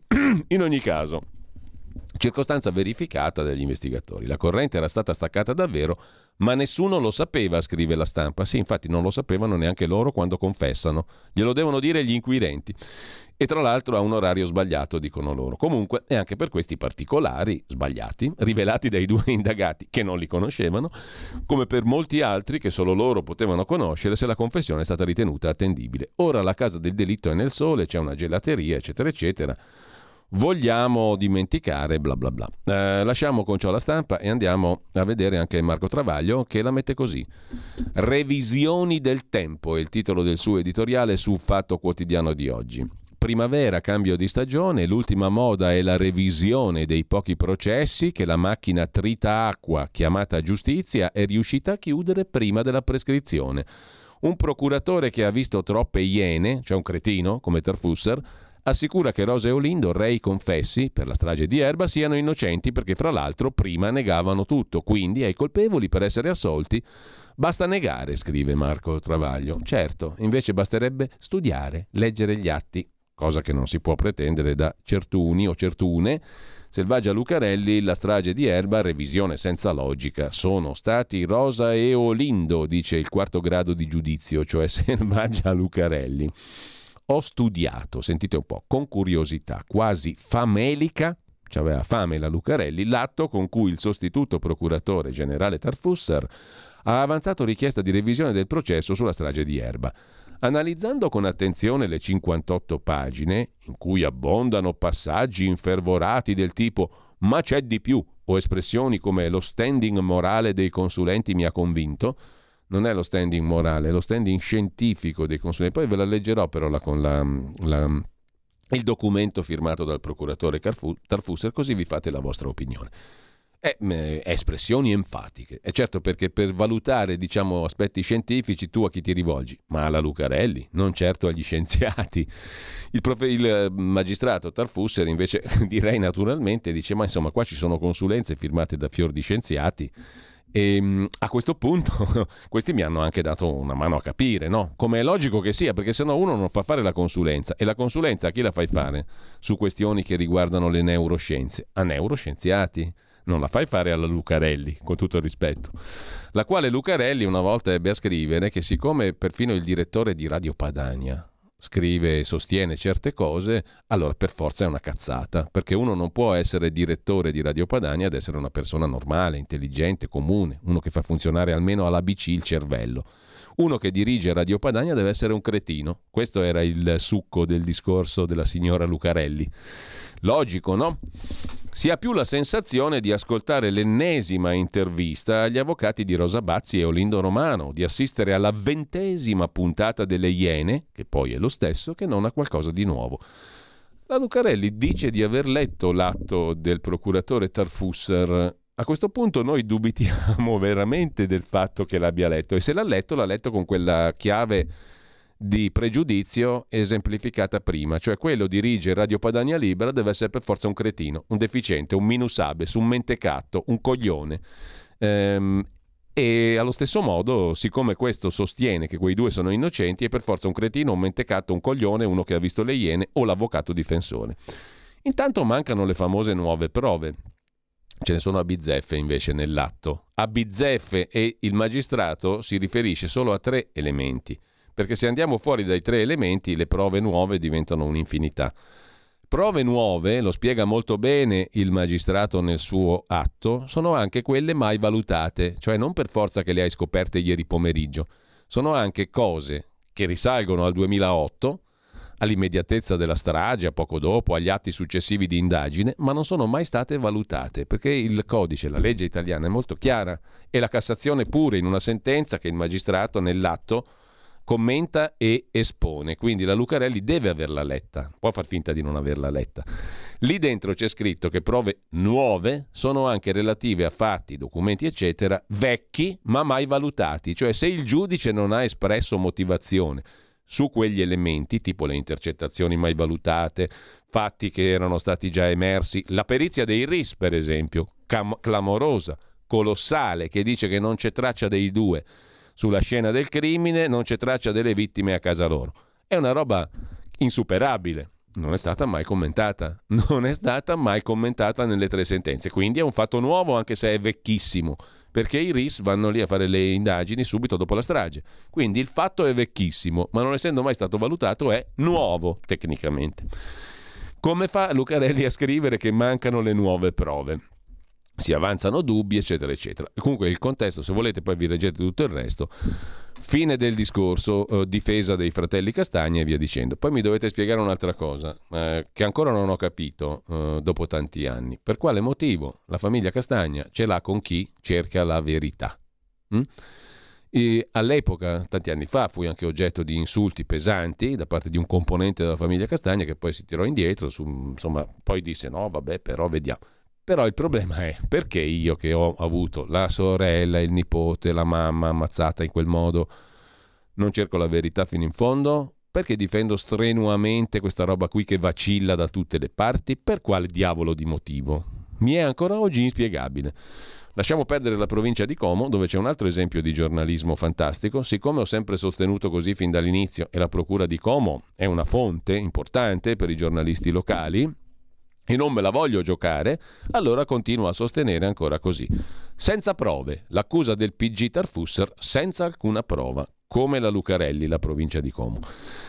Mentre vi segnalo, per quanto concerne invece il giornalismo documentato, il pezzo di Felice Manti e Edoardo Montolli sul giornale di oggi, che fa il paio con quello sul giornale di ieri. Adesso vediamo se riusciamo a darne conto, perché il tempo scorre rapidissimo un mese per decidere il sostituto Tarfusser contro i PM di Como. Sono esterrefatto dagli interrogatori, dice il PM Tarfusser, dei suoi colleghi pubblici ministeri a Como.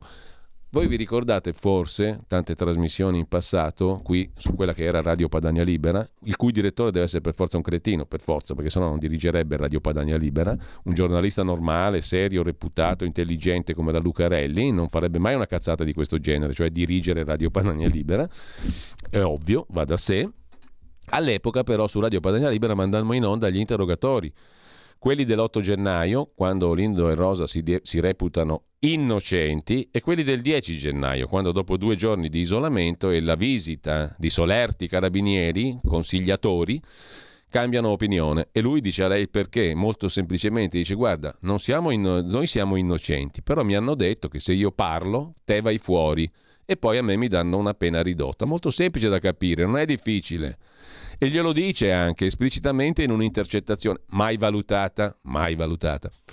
Um, è un fatto nuovo anche quello, eh, a beneficio della signora Lucarelli. È un fatto nuovo, perché non è stata mai valutata in tre gradi di giudizio. Ebbene, gli dice chiaramente Olindo alla moglie, io confesso, tu vai fuori. Quella dice, ma io mi butto sotto il treno se vado fuori senza di te. Perché dobbiamo dire che non siamo stati noi? E le confessioni iniziano così. Perché gli è stato prospettata un'altra cosa. Voi da qui non uscite più abbiamo prove schiaccianti contro di voi. Voi non uscite più, è l'ultima volta che vi vedete, lei non rivedrà mai più sua moglie, lei non rivedrà mai più suo marito. E quel povero Cristo lì, quando gli dicono i carabinieri, poi oltretutto, gente con l'uniforme, di cui lui si fida ciecamente, perché poveraccio si fida delle persone in uniforme, delle autorità. È un cittadino italiano anomalo, si fida delle autorità e si fida e ci crede. Quando arrivano i carabinieri e gli dicono se tu parli tua moglie esce e tu ti prendi poca pena, lui ha appena sentito dire dai magistrati tu non esci più, vi separiamo, non vi vedrete più, cosa vuoi che faccia un povero Cristo che crede nelle istituzioni? Dice sì, vabbè, allora a sto punto. E glielo dice alla moglie, guarda che mi sta passando per la testa di confessare, almeno ce la caviamo col minore dei mali, per tagliare le gambe al toro, dice lui. Hm? inventandosi un proverbio, per tagliare le gambe al toro e si avvia la macchina infernale, della quale, questo è il punto che lascia esterrefatto il procuratore Tarfusser, 4 PM che sono davanti a quei poveri cristi lì, senza l'avvocato difensore perché quello è lì ma sta zitto, l'avvocato d'ufficio non parla, non dice niente, non fa il suo dovere, l'avvocato Pietro Troiano, difensore d'ufficio, forse per non giocarsi anche lì il favore della procura locale, con la quale lavora per anni e da lì in avanti, beh, insomma, ehm, non li difende, non eccepisce niente e permette che avvenga un interrogatorio che lascia esterrefatto un altro magistrato, il procuratore Tarfusser, che lo scrive, esterrefatto dagli interrogatori. Beh, questi magistrati, quando voi avete sentito gli interrogatori, non si rendono conto che hanno davanti uno che non sa da che parte girarsi, uno che gli arriva a chiedere dite voi che io dico di sì, mettete quello che volete. Ma siamo pazzi? Cioè, infatti, è quello che, che lascia esterrefatto, un aggettivo non a caso, il procuratore Tarfusser. Ci vorrà un mese prima che, secondo ambienti giudiziari milanesi, il procuratore generale di Milano, Nanni, l'avvocato generale Tonto Donati decidano se inviare o no a Brescia la richiesta di revisione firmata da Tarfusser, rivelata alla DN Cronos. Al giornale risulta che un no non implicherebbe la mancata trasmissione, come ha scritto il Corriere. Quello la manda lo stesso a Brescia la richiesta Tarfusser. Nella richiesta di revisione un ruolo centrale ce l'hanno le famigerate confessioni, infarcite di errori, tra cui il 50-70% degli elementi della scena del crimine sbagliati, secondo i 12 professori universitari di cui abbiamo detto sopra. Passaggi surreali, deliranti, che in appello non furono più considerate confessioni dettagliatissime, ma piene di errori, perché scrissero i giudici di Milano, secondo grado, Olindo e Rosa volevano tenersi aperta una finestra per la ritrattazione, una cosa mai sentita prima. Non è mai successo nella storia giudiziaria che due confessano il falso, cioè confessano una strage, ma la confessano falsa per lasciarsi aperta la porta. C'è Rosa che chiede ai PM, è giusto? E Olindo che dice, mettete quello che volete. Rosa, che alla lettura della versione di Olindo replica: Sì, sì, questa è quella vera, non quello che ho detto io prima. Il suo avvocato Pietro Troiano la corregge: No, signora, non è la versione vera che ha rilasciato la seconda volta. E lei? Perché la seconda volta è diversa? Insomma, siamo a questo livello. La mente torna a fine 2008 quando il PM di Como, a Stori, nella requisitoria al processo, se la prende col nostro libro, Il grande abbaglio, scrivono Manti e Montolli oggi sul giornale, libro nel quale avevamo scritto che a Rosa erano state riferite tutte le dichiarazioni confessorie del marito. Gigantesca calunnia, disse il PM. Bazzi sente la prima parte, per qualcuno sarebbe un grande abbaglio come fossimo sprovveduti e non rispettassimo la prima regola degli interrogatori, cioè non suggerire le risposte. A verbale invece si parla di ascolto integrale della versione di Olindo da parte di Rosa. Alla coppia poi vengono mostrate le foto della strage, lo dice lo stesso PM Astori ed emerge da un altro verbale. Altro che dettagli che potevano conoscere solo gli assassini. Il tormentone, ripescato ieri da qualche cronista, colpevolmente smemorato. Come scoprimmo in un passaggio audio della confessione di Olindo, il PM, Fab, il PM Fadda gli chiede come fossero vestite le vittime. E al termine dice: Veniamo alle FOT M questioni ma la parola foto non venne trascritta. Anche per questo il procuratore di Milano Tarfusser scrive che l'ascolto integrale e non la trascrizione, perché qui c'è la falsità in atti.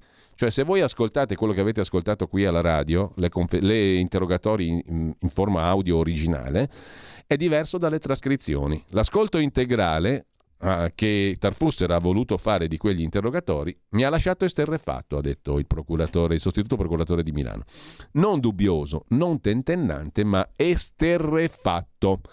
Il magistrato, che è anche lui un collega, anche lui un pubblico ministero abituato agli interrogatori, il magistrato si sofferma su queste strampalate dichiarazioni, sugli interrogatori dell'8 gennaio 2007, due giorni prima delle confessioni, in cui i coniugi si professano innocenti anche mentre parlano da soli, e sulle domande dei PM, spesso suggestive, tipo pensi bene che il suo futuro è orrendo, il nostro impegno è di farle dare l'ergastolo a lei e a suo marito, dice un PM a Rosa.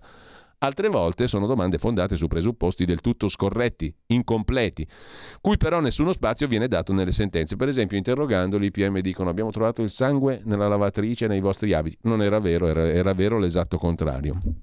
Contestazioni pressanti, alcuni al limite della correttezza al limite dell'utilizzo di metodi per influire sulla libertà di autodeterminazione o alterare la capacità di ricordare e valutare i fatti.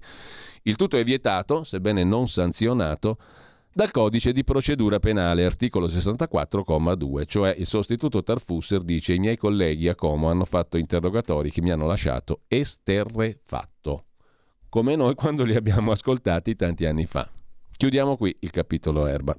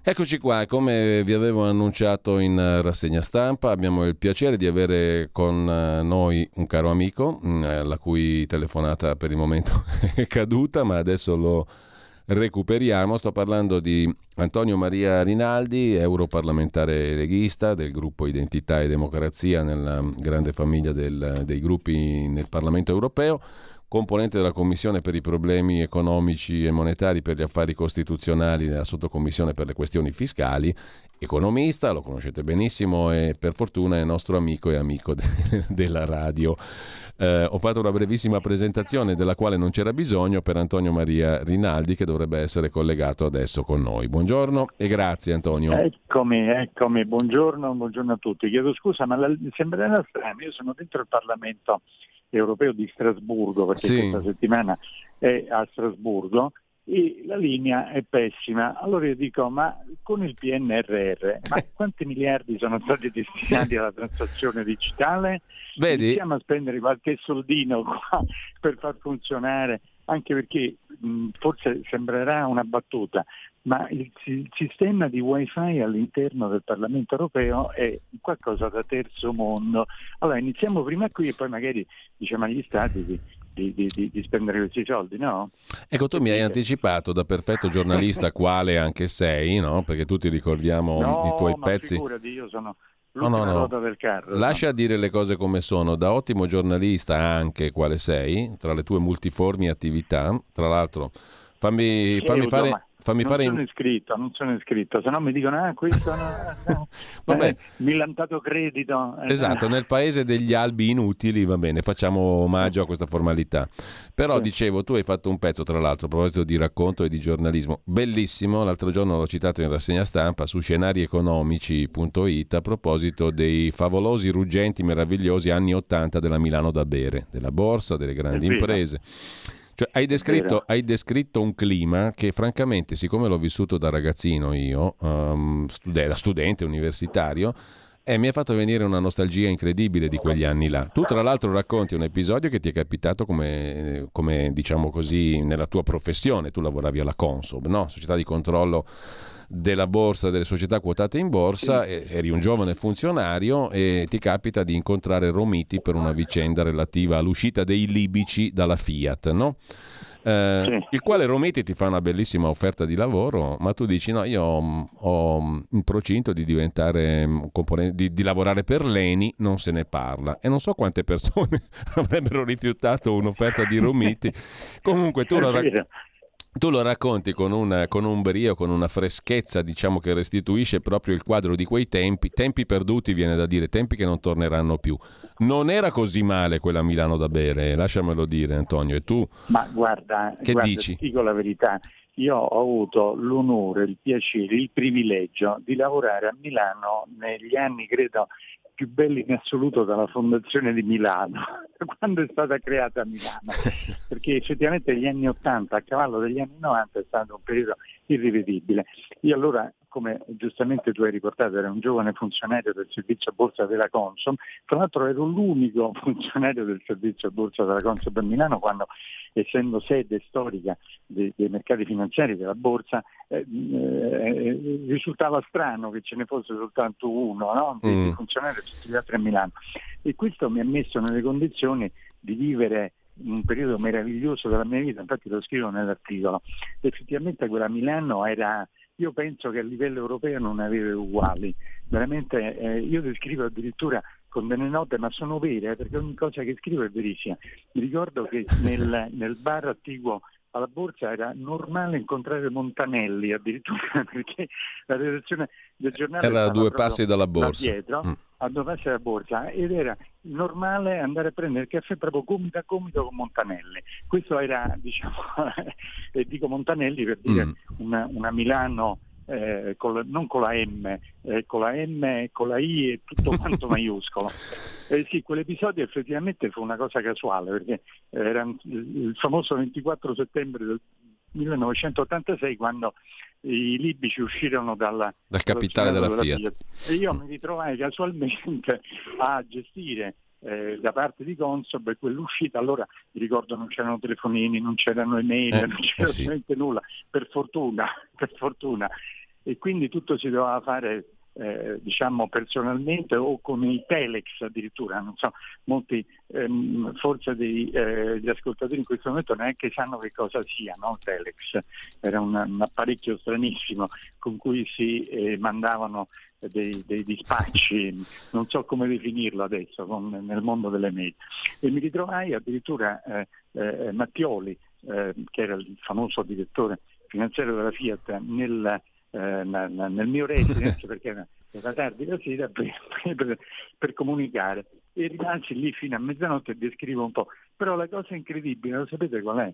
È mm. che tutto questo mi è venuto in mente eh, 15 giorni fa, quando sono stato invitato dalla Lega a Milano alla scuola di formazione politica. Sì. Ho finito verso le 19 e mi sono fatto una bella passeggiata come ai vecchi tempi a Milano e naturalmente mi sono ritrovato nei posti che frequentavo, sono andato a vedere una Milano meravigliosa, silenziosa, ovattata, eh, qualche cosa cambiata, ma era quella. E allora mi è ritornato in mente tutto quello che, che, che, che avveniva quando c'era la Milano da bere. Insomma. E ne è nato un bellissimo articolo intitolato Quella, eh, sera del, quella sera del settembre 1986, quando i libici uscirono dalla Fiat e Romiti mi chiese di lavorare per lui e non solo. Si intitola così per, Ma, per cercarlo esatto. su, su, scenari economici. Sì, sì perché mi fece, mi fece io risolsi a livello tecnico un impasse che si creò durante il passaggio a livello mm. tecnico allora Rovini alla fine dice ma tu che gente fai qui la Consom, noi abbiamo bisogno di giovani svegli, vieni con noi a Torino, fare una grandissima carriera in direzione finanziaria. Eh. Allora io gli dissi io la ringrazio moltissimo perché capirai un giovane, allora avevo 31 anni, ricevere una proposta di, eh, direttamente da Romiti, eh, andare a Torino a lavorare nella direzione finanziaria con ottime prospettive eccetera tutto quanto, eh, capirai, io poi mi ero laureato con una tesi proprio sulla Fiat, quindi sarebbe stato proprio il massimo. Però una settimana prima avevo firmato con l'ENI eh, di andare alla capogruppo finanziaria. Allora dissi guardi la ringrazio, ma io ho già firmato e, e mantengo gli impegni e, e quindi poi andai all'ENI e devo essere molto sincero, feci una grandissima carriera e mi trovai benissimo pure lì, fra mm. l'altro. Eh, tra l'altro tu lavoravi a stretto... A, allora diciamo, per volgarizzare, l'uomo che diede il 2 di picche a Romiti, sta parlando con noi? No! Permettimi una battutaccia Antonio, soprattutto però l'uomo che lavorò con Franco Piga per esempio, no? che fu anche ministro, ministro del, delle partecipazioni statali. Eh, eh, che poi esatto. di lì a qualche anno sarebbero state smantellate, svendute, qualcuno dice regalate ancora oggi, mm, con il contributo determinante di una persona che abbiamo avuto al governo recentemente, cioè Mario Draghi, tanto per non far nomi, sì.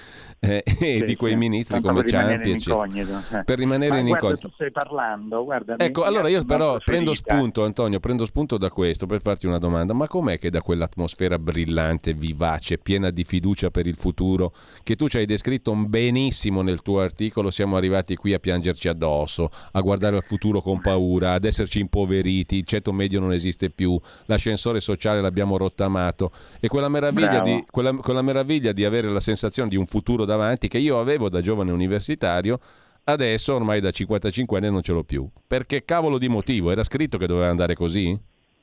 Guarda, tu hai aperto un'altra enorme ferita oggi, perché oltre a farmi ricordare quella Milano meravigliosa, stupenda, quasi da, da, da occhi lucidi, diciamo, ecco, per chi l'ha vissuta veramente, e, e, fra parentesi ti dico che dopo aver pubblicato quell'articolo qualche giorno fa ho ricevuto una, un'enormità di messaggi di persone che mi, hanno, che mi hanno confermato, hanno detto è vero, hai ragione, hai proprio eh, diciamo, si vede che hai vissuto, perché anche io ho vissuto quel periodo, hai descritto esattamente proprio quel periodo come, come in un film quando leggevo cioè, e quindi eh, ho, avuto la soddisfazione di avere il conforto no? di moltissime persone che mi hanno detto sì è vero, l'ho vissuto anch'io, quel, quel, quella Milano meraviglioso, quel periodo italiano, perché poi eh sì. adesso stiamo parlando di Milano perché fisicamente quell'episodio è venuto a Milano, ma rappresentava l'Italia rappresentava nel vero senso dicevo tu hai riaperto un'enorme ferita perché vedi io poi finisco eh, l, l, il racconto dicendo poi quel primo dicembre dell'86 andai, andai a Leni poi, ma questa è un'altra storia, eh, ecco, sì, storia sì. che, e l'altra storia è che purtroppo eh, cioè, fece una gran carriera, portai in quotazione gran parte delle, dei titoli della Cannes Samp, compresa la Pignone e la nuova opinione, per chi magari non lo sa, era una società che fu mm. rilevata eh, da Mattei addirittura negli anni 50, decotta, fu trasformata completamente in una società con sede principale a Firenze, decotta, fu rilevata dall'ENI e fu ritrasformata fino a portarla addirittura a essere leader mondiale nella costruzione delle turbine a gas addirittura. Mm. Quindi veramente un, un classico diciamo, miracolo italiano, eh, dando lavoro a migliaia di persone, maestranze con una qualificazione estremamente elevata. Purtroppo con la stagione della, ehm, della periodizzazione purtroppo eh, dovete, noi la dovemmo vendere e come io la portai in quotazione eh, la, la, nuova opinione, eh, io purtroppo dovetti firmare, allora si chiamavano fissati bollati, gran parte del pacchetto di, di, maggioranza alla General Electric. Badate bene, la General Electric era il principale concorrente della nuova opinione, quindi eh, comprò praticamente il suo competitor, però mh, sono certo che ne ha avuto un enorme vantaggio perché la tecnologia allora che aveva nuova opinione non aveva la General Electric, mm. poi la, la, la, comprò. E questa fu una ferita per me perché come, quando si porta in quotazione il titolo è come portare un figlio, no? e il fatto poi di andarlo a vendere questo figlio, eh, scusate la, sì, sì, diciamo, sì. l'esempio, ma è questo, è stato per me un enorme dispiacere. È peccato perché ci siamo spossessati veramente di un grandissimo gioiello con un'altissima tecnologia. Guarda, Guarda, mi è dispiaciuto. Eh, Antonio, è un caso, ma ce ne stanno tanti purtroppo. Eh, eh appunto, stavo per dire, Antonio, che quello che tu ci stai raccontando oh, si inserisce in un quadro che mh, mm, configura quegli anni come decisivi, secondo me, no? perché la fine degli anni 80, all'inizio degli anni 90 è il momento in cui il nostro paese purtroppo imbocca la via del declino, quella che stiamo percorrendo esatto. ancora adesso. Se non so se sei d'accordo. Guarda, dirò di più, io ho vissuto quel periodo e ehm, questo lo voglio dire ai giovani che magari eh, purtroppo non, non, vivranno mai queste, queste, queste sensazioni, queste emozioni, ma noi italiani eravamo rispettati come lavoratori, come eh, gente che eh, veramente aveva un'intraprendenza incredibile, eh, riusciamo a coniugare fra forza di, di, di, di idee, eh, mm, con un lavoro tenace, eccetera, eravamo veramente rispettati. Io lo vedevo proprio mh, mm, sulla mia pelle, diciamo. Adesso purtroppo le cose non stanno così. Allora io faccio questa domanda, cosa è successo? Siamo diventati all'improvviso tutti cretini, non lo so che cosa è successo, oppure abbiamo adottato dei modelli eh, che non ci consentono di, di, di, esprimerci come invece abbiamo come ci siamo sempre riusciti in maniera vincente? Questa è, quella, è la domanda che io mi faccio sempre. Come mai? Eh, un altro piccolissimo esempio, quando mi sono laureato negli anni 70, ehm, beh, io eh, ho avuto da parte del, eh, perché andavano alla, in segreteria dell'università a prendere i nomi dei laureati, mm. come è successo a me, è successo anche agli altri miei colleghi che si sono laureati. Io ho ricevuto 15 lettere, allora chiaramente non c'erano email, cioè si mandavano le lettere col francobollo sopra, 15 proposte di colloquio. Io sono andato a tutti i 15 per misurarmi, eh, uno si è laureato. Ma se tu glielo racconti a un giovane adesso dice ma tu stai parlando di fantascienza. No ma, no ma, aspetta, ma non solo mi sono arrivate 15 proposte, io sono andato a fare 15 colloqui, ma poi mi sono arrivati 15 proposte di lavoro di quei 15 colloqui. Vabbè, e non è successo solo a me, è successo anche agli altri miei colleghi che si sono laureati con me. Ecco Antonio, cioè, ba- basterebbe, questo, mondo, basterebbe, questo, basterebbe questo per dire abbiamo sbagliato tutte le ricette. Perché questo è proprio è partire dall'ABC, da terra a terra, terra, terra che poi però non è così... Po- eh. Però mi permetto di dirti prego, prego. attento, perché io conosco molte persone, eh, iniziali da me, che da molti anni sostengono questo, e hai non ragione, hai perfettamente ragione, però per il solo fatto di dirlo passi per eh, fascista, eh, anti-europeista, anti-tutto, passi immediatamente, quindi non c'è possibilità di di, diciamo così, di essere ascoltato dal mainstream, no? perché se tu inizi a dire, dici, ma scusatemi tanto, ma siamo certi che le ricette che ci sono state proposte negli ultimi 30 anni sono state quelle ottimali e magari se avessimo diciamo, fatto eh, appunto, cose diverse o, o, un approccio diverso oggi saremmo meglio, per carità di Dio, se tu dici una cosa di questo genere sei finito, ti mettono alla berlina, ti mettono... Eh, eh, purtroppo è così, però siccome gli italiani alla fine, alla fine, proprio in fondo in fondo non sono fessi, perché non sono fessi, queste cose poi si capiscono, però sta a noi anche ricordare, perché un giovane che adesso ha 30 anni, va bene, che ne sa di queste cose? Non l'ha vissute, non, non, non, non ha possibilità di sapere, solo chi ha visto con i propri occhi eh, questo periodo, lo ha vissuto, può dire guardate che stiamo sbagliando. I giovani adesso non, non hanno questa capacità perché non hanno un termine di paragone. Ecco. Giusto, ehm, ehm, mi veniva mentre tu parlavi da farti una domanda. Io avevo in realtà fatto una piccola rassegna stampa quotidiana con 7-8 argomenti di strettissima attualità che riguardano anche le politiche europee. No? So, poi te le cito così sì. per curiosità, però la discussione mi porta un'altra, da un'altra parte e mi porta a chiederti, visto che tu adesso siedi al Parlamento europeo, appunto, dopo questo lungo background che ci hai sommariamente raccontato, sei credo una delle persone più, più, titolate a sedere lì, no? Perché hai, no, hai visto, no, ma nel senso che hai vissuto da vicino l'economia italiana nel suo sviluppo storico degli ultimi 30-40 anni, sicuramente da vicino, eh, in maniera professionale, facendo il tuo lavoro e conoscendo i dossier in maniera approfondita. No? Eh, sei stato economista, sei uno che ha vissuto oltre che aver studiato, non hai solo letto sui libri, le hai vissute queste cose. No? E eh, mano a mano, proprio quegli anni lì che tu racconti nel tuo articolo, ci portano verso, uh, verso il, la, la, costruzione dell'attuale Unione Europea, che comunque ha un peso importante sulle decisioni. Da lì in avanti lo avrebbe avuto sempre di più. Nel 92 c'è Maastricht, no?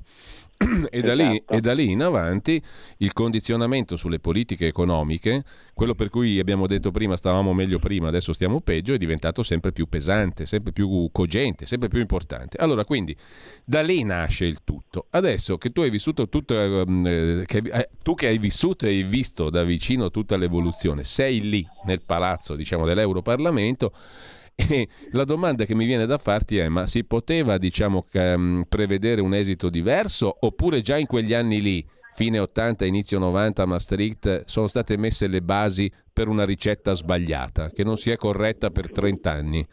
Perché il punto è quello, cioè potevano andare diversamente le cose o siamo partiti col piede sbagliato?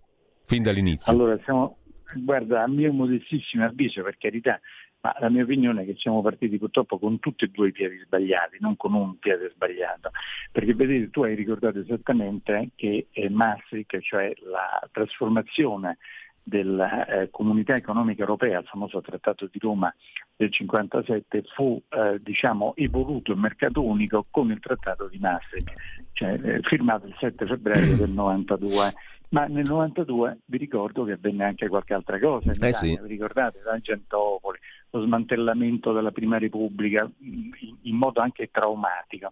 E io ricordo purtroppo molto bene quei, quei giorni, quel, quei, quei, quei, momenti, quei mesi, quel periodo. Cosa è successo? Noi abbiamo aderito all'evoluzione della comunità economica europea, il mercato unico per l'appunto Unione Europea, in modo eh, molto alla garibaldina.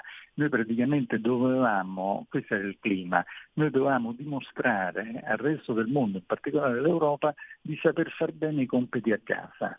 Ecco, questo era.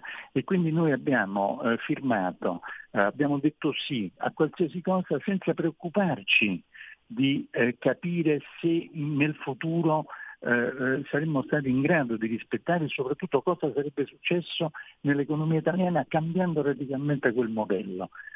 Ci siamo solo preoccupati di dire di sì, perché se diciamo di no, eh, ah lo vedi in Italia eh, non sono in grado, eh, sta succedendo un macello, eh, vedi con Tangentopoli, eccetera, la classe politica dice no, no, noi siamo in grado perfettamente, senza fare nessuna valutazione di impatto di che cosa sarebbe successo. E adesso stiamo pagando le conseguenze. Questo è quello che è avvenuto. Noi saremmo con il ruolo dell'Italia, vi ricordo che l'Italia è sempre stata la seconda impresa manifatturiera dopo la Germania, quindi un peso economico mostruoso, enorme, terzo contributore netto nei confronti delle classi d'Europa, potevamo negoziare molto, molto, molto meglio se avessimo avuto una classe politica al 100% delle sue capacità. Non ce l'avevamo, molto probabilmente i nostri partner lo sapevano e praticamente hanno ottenuto tutto quello che volevano loro e noi non siamo riusciti a ottenere nulla di quello che invece volevamo noi. Chiaro. Um... Questa è la ehm, mia analisi. Poi per carità adesso sarò cacciato di antieuropeismo, tutto quanto c'è, però eh, vi dico sinceramente quello che ho detto lo risottoscrivo con la penna d'oro mille volte. Allora io credo a dirmi che non ho ragione. Ma appunto, ma poi mi pare evidente che per la grandissima parte dei cittadini della maggior parte dei paesi europei l'affare europeo non sia stata una meraviglia in termini di miglioramento delle condizioni socio-economiche e di vita. Per un certo periodo ci hanno guadagnato i tedeschi, ma adesso stanno pagando il conto anche loro per molti versi, quindi è un affare a certo. perdere un po' per tutti, mi sembra, a lungo termine. Lo è stato fin da dall'inizio per alcuni, lo è stato dopo per altri, lo sta diventando per tutti adesso, o no? Hai ragione, ma tra l'altro vedi, riconoscere i propri errori è un atteggiamento adulto. Appunto. Cioè, eh, se, eh, dopo 30 anni uno dice guarda è cambiato il mondo, è successo negli ultimi 30 anni quello che non è successo nei precedenti 3.000 anni, mi sembra, a livello proprio di, di geopolitico. Mettiamoci seduti tutti quanti eh, d'amore e d'accordo e rivediamo completamente queste regole. Invece ci si ostina ancora. Io addirittura in aula eh, 15 giorni fa, sempre qui a Strasburgo, ho detto una cosa semplicissima, ho detto guardate che i trattati, quindi Maastricht e Lisbona, sono stati scritti a Maastricht e a Lisbona, non sono stati scritti sul Monte Sinai, non sono le tavole della legge di Mosè, le possiamo cambiare, le abbiamo scritte noi, non il Padre Eterno, quindi le possiamo cambiare senza problemi, come le abbiamo scritte le possiamo cambiare per adattarle al mondo in cui viviamo. Cioè, se noi non facciamo questa operazione anche proprio di, di umiltà va bene, nel dire guardate è cambiato il mondo, riscriviamole queste cose, noi ci facciamo male da soli. Eh, eh, Antonio, um, abbiamo pochi minuti, quindi non faremo senz'altro in tempo a parlare di ciò di cui mi ero ripromesso di parlare con te. Eh, ti chiedo però se riusciamo a sentirci almeno una volta alla settimana, perché è, una, per me è, un onore, è una boccata d'aria, è una boccata d'aria che ossigena, che ossigena, anche il cervello, per cui poi ci mettiamo d'accordo per trovare un, una mezz'oretta alla settimana, in mattinata, a corredo. È un, è, un, è, un, è un onore e un privilegio. Guarda, ti ringrazio. Non si ti ringrazio invece per la... No, ti ringrazio per la disponibilità e, e, poi avremo modo anche di sentirli, gli ascoltatori successivamente quando avremo modo di aprire le linee. Però per il momento io ti faccio in chiusura una piccola rassegna stampa che mi ero preparato per stamani. No? Allora, Mattarella che sprona l'Unione Europea e dice che sui migranti le norme europee sono preistoriche, ha detto il capo dello Stato. Però nel frattempo praticamente è chiaro che non cambieranno di una virgola. Mm, poi eh, sul, mm, sulla questione. fare una battuta? certo, certo, Io prego. Sentivo, ecco, allora con l'applicazione sul telefonino sentivo un, il, il, il, telegiornale italiano questa mattina presto mentre mi facevo la barba davanti allo specchio. Quando ho ascoltato un altro po' mi tagliavo la, la faccia, ho detto ma mi sembra che queste cose, cioè per carità, l'hanno detto molti leader delle, del centrodestra, non facciamo i nomi, ma addirittura mi permetto molto modestamente di averlo sempre detto andando in televisione, io e sono, ripeto, l'ultima ruota del carro. Mi fa molto piacere che siamo arrivati al 17-18 di aprile del 2023 e anche il capo dello Stato lo, lo, lo, lo, sta dicendo. Vorrei tanto che altre cose che ho detto prima, come rivedere i trattati, rivedere tutta l'impostazione, cioè, che lo sto dicendo da moltissimi anni, ho scritto pure libri, spero che anche quello nel prossimo futuro, anzi immediato futuro, lo possa dire lo stesso Presidente della Repubblica. Me lo auguro. Eh, vediamo.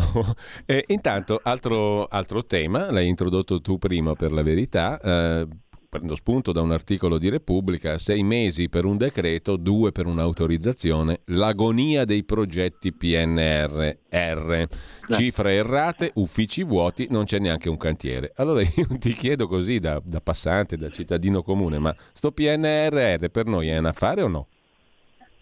Allora, io casualmente ehm, sono stato anche relatore sul recovery, perché il PNRR è l'applicazione di ogni paese sui fondi del recovery, eh, in commissione Econ, quindi ero relatore, quindi qualche cosetta, diciamolo, o bene o male, sono due anni che ci sto sopra.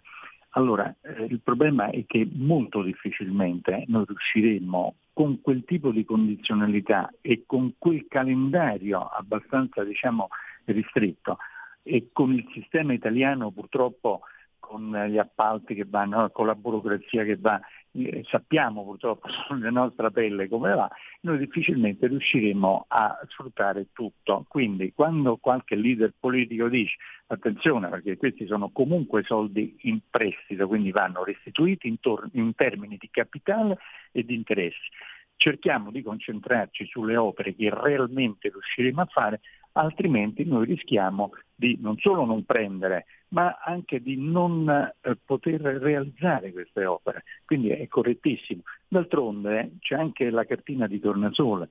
Come mai i fondi, i prestiti eh, previsti dal PNRR a livello europeo, casualmente solo l'Italia è quella che ha preso eh, praticamente la fetta più grande, altri paesi, per esempio prestiti, Germania, Francia, Olanda, Belgio, Spagna, non hanno preso una lira, una lira, scusate la battuta, hanno preso solo quelli che vengono identificati come fondo perduto, ma mm. che non sono a fondo perduto, vanno sempre rimborsati eh in termini di risorse proprie, cioè con, con tasse. Quindi eh, l'Unione Europea non può dare i soldi così eh, come si dice, a gratis, come si dice, perché non è dotata di bilancio autonomo e quindi se dà un solo centesimo, un solo centesimo lo deve prendere sul mercato e quindi deve essere restituito, compresi quelli che passano sotto la voce a fondo perduto, questo deve essere chiarissimo. Quindi noi mm. rischiamo, e purtroppo il rischio è molto concreto, di non utilizzare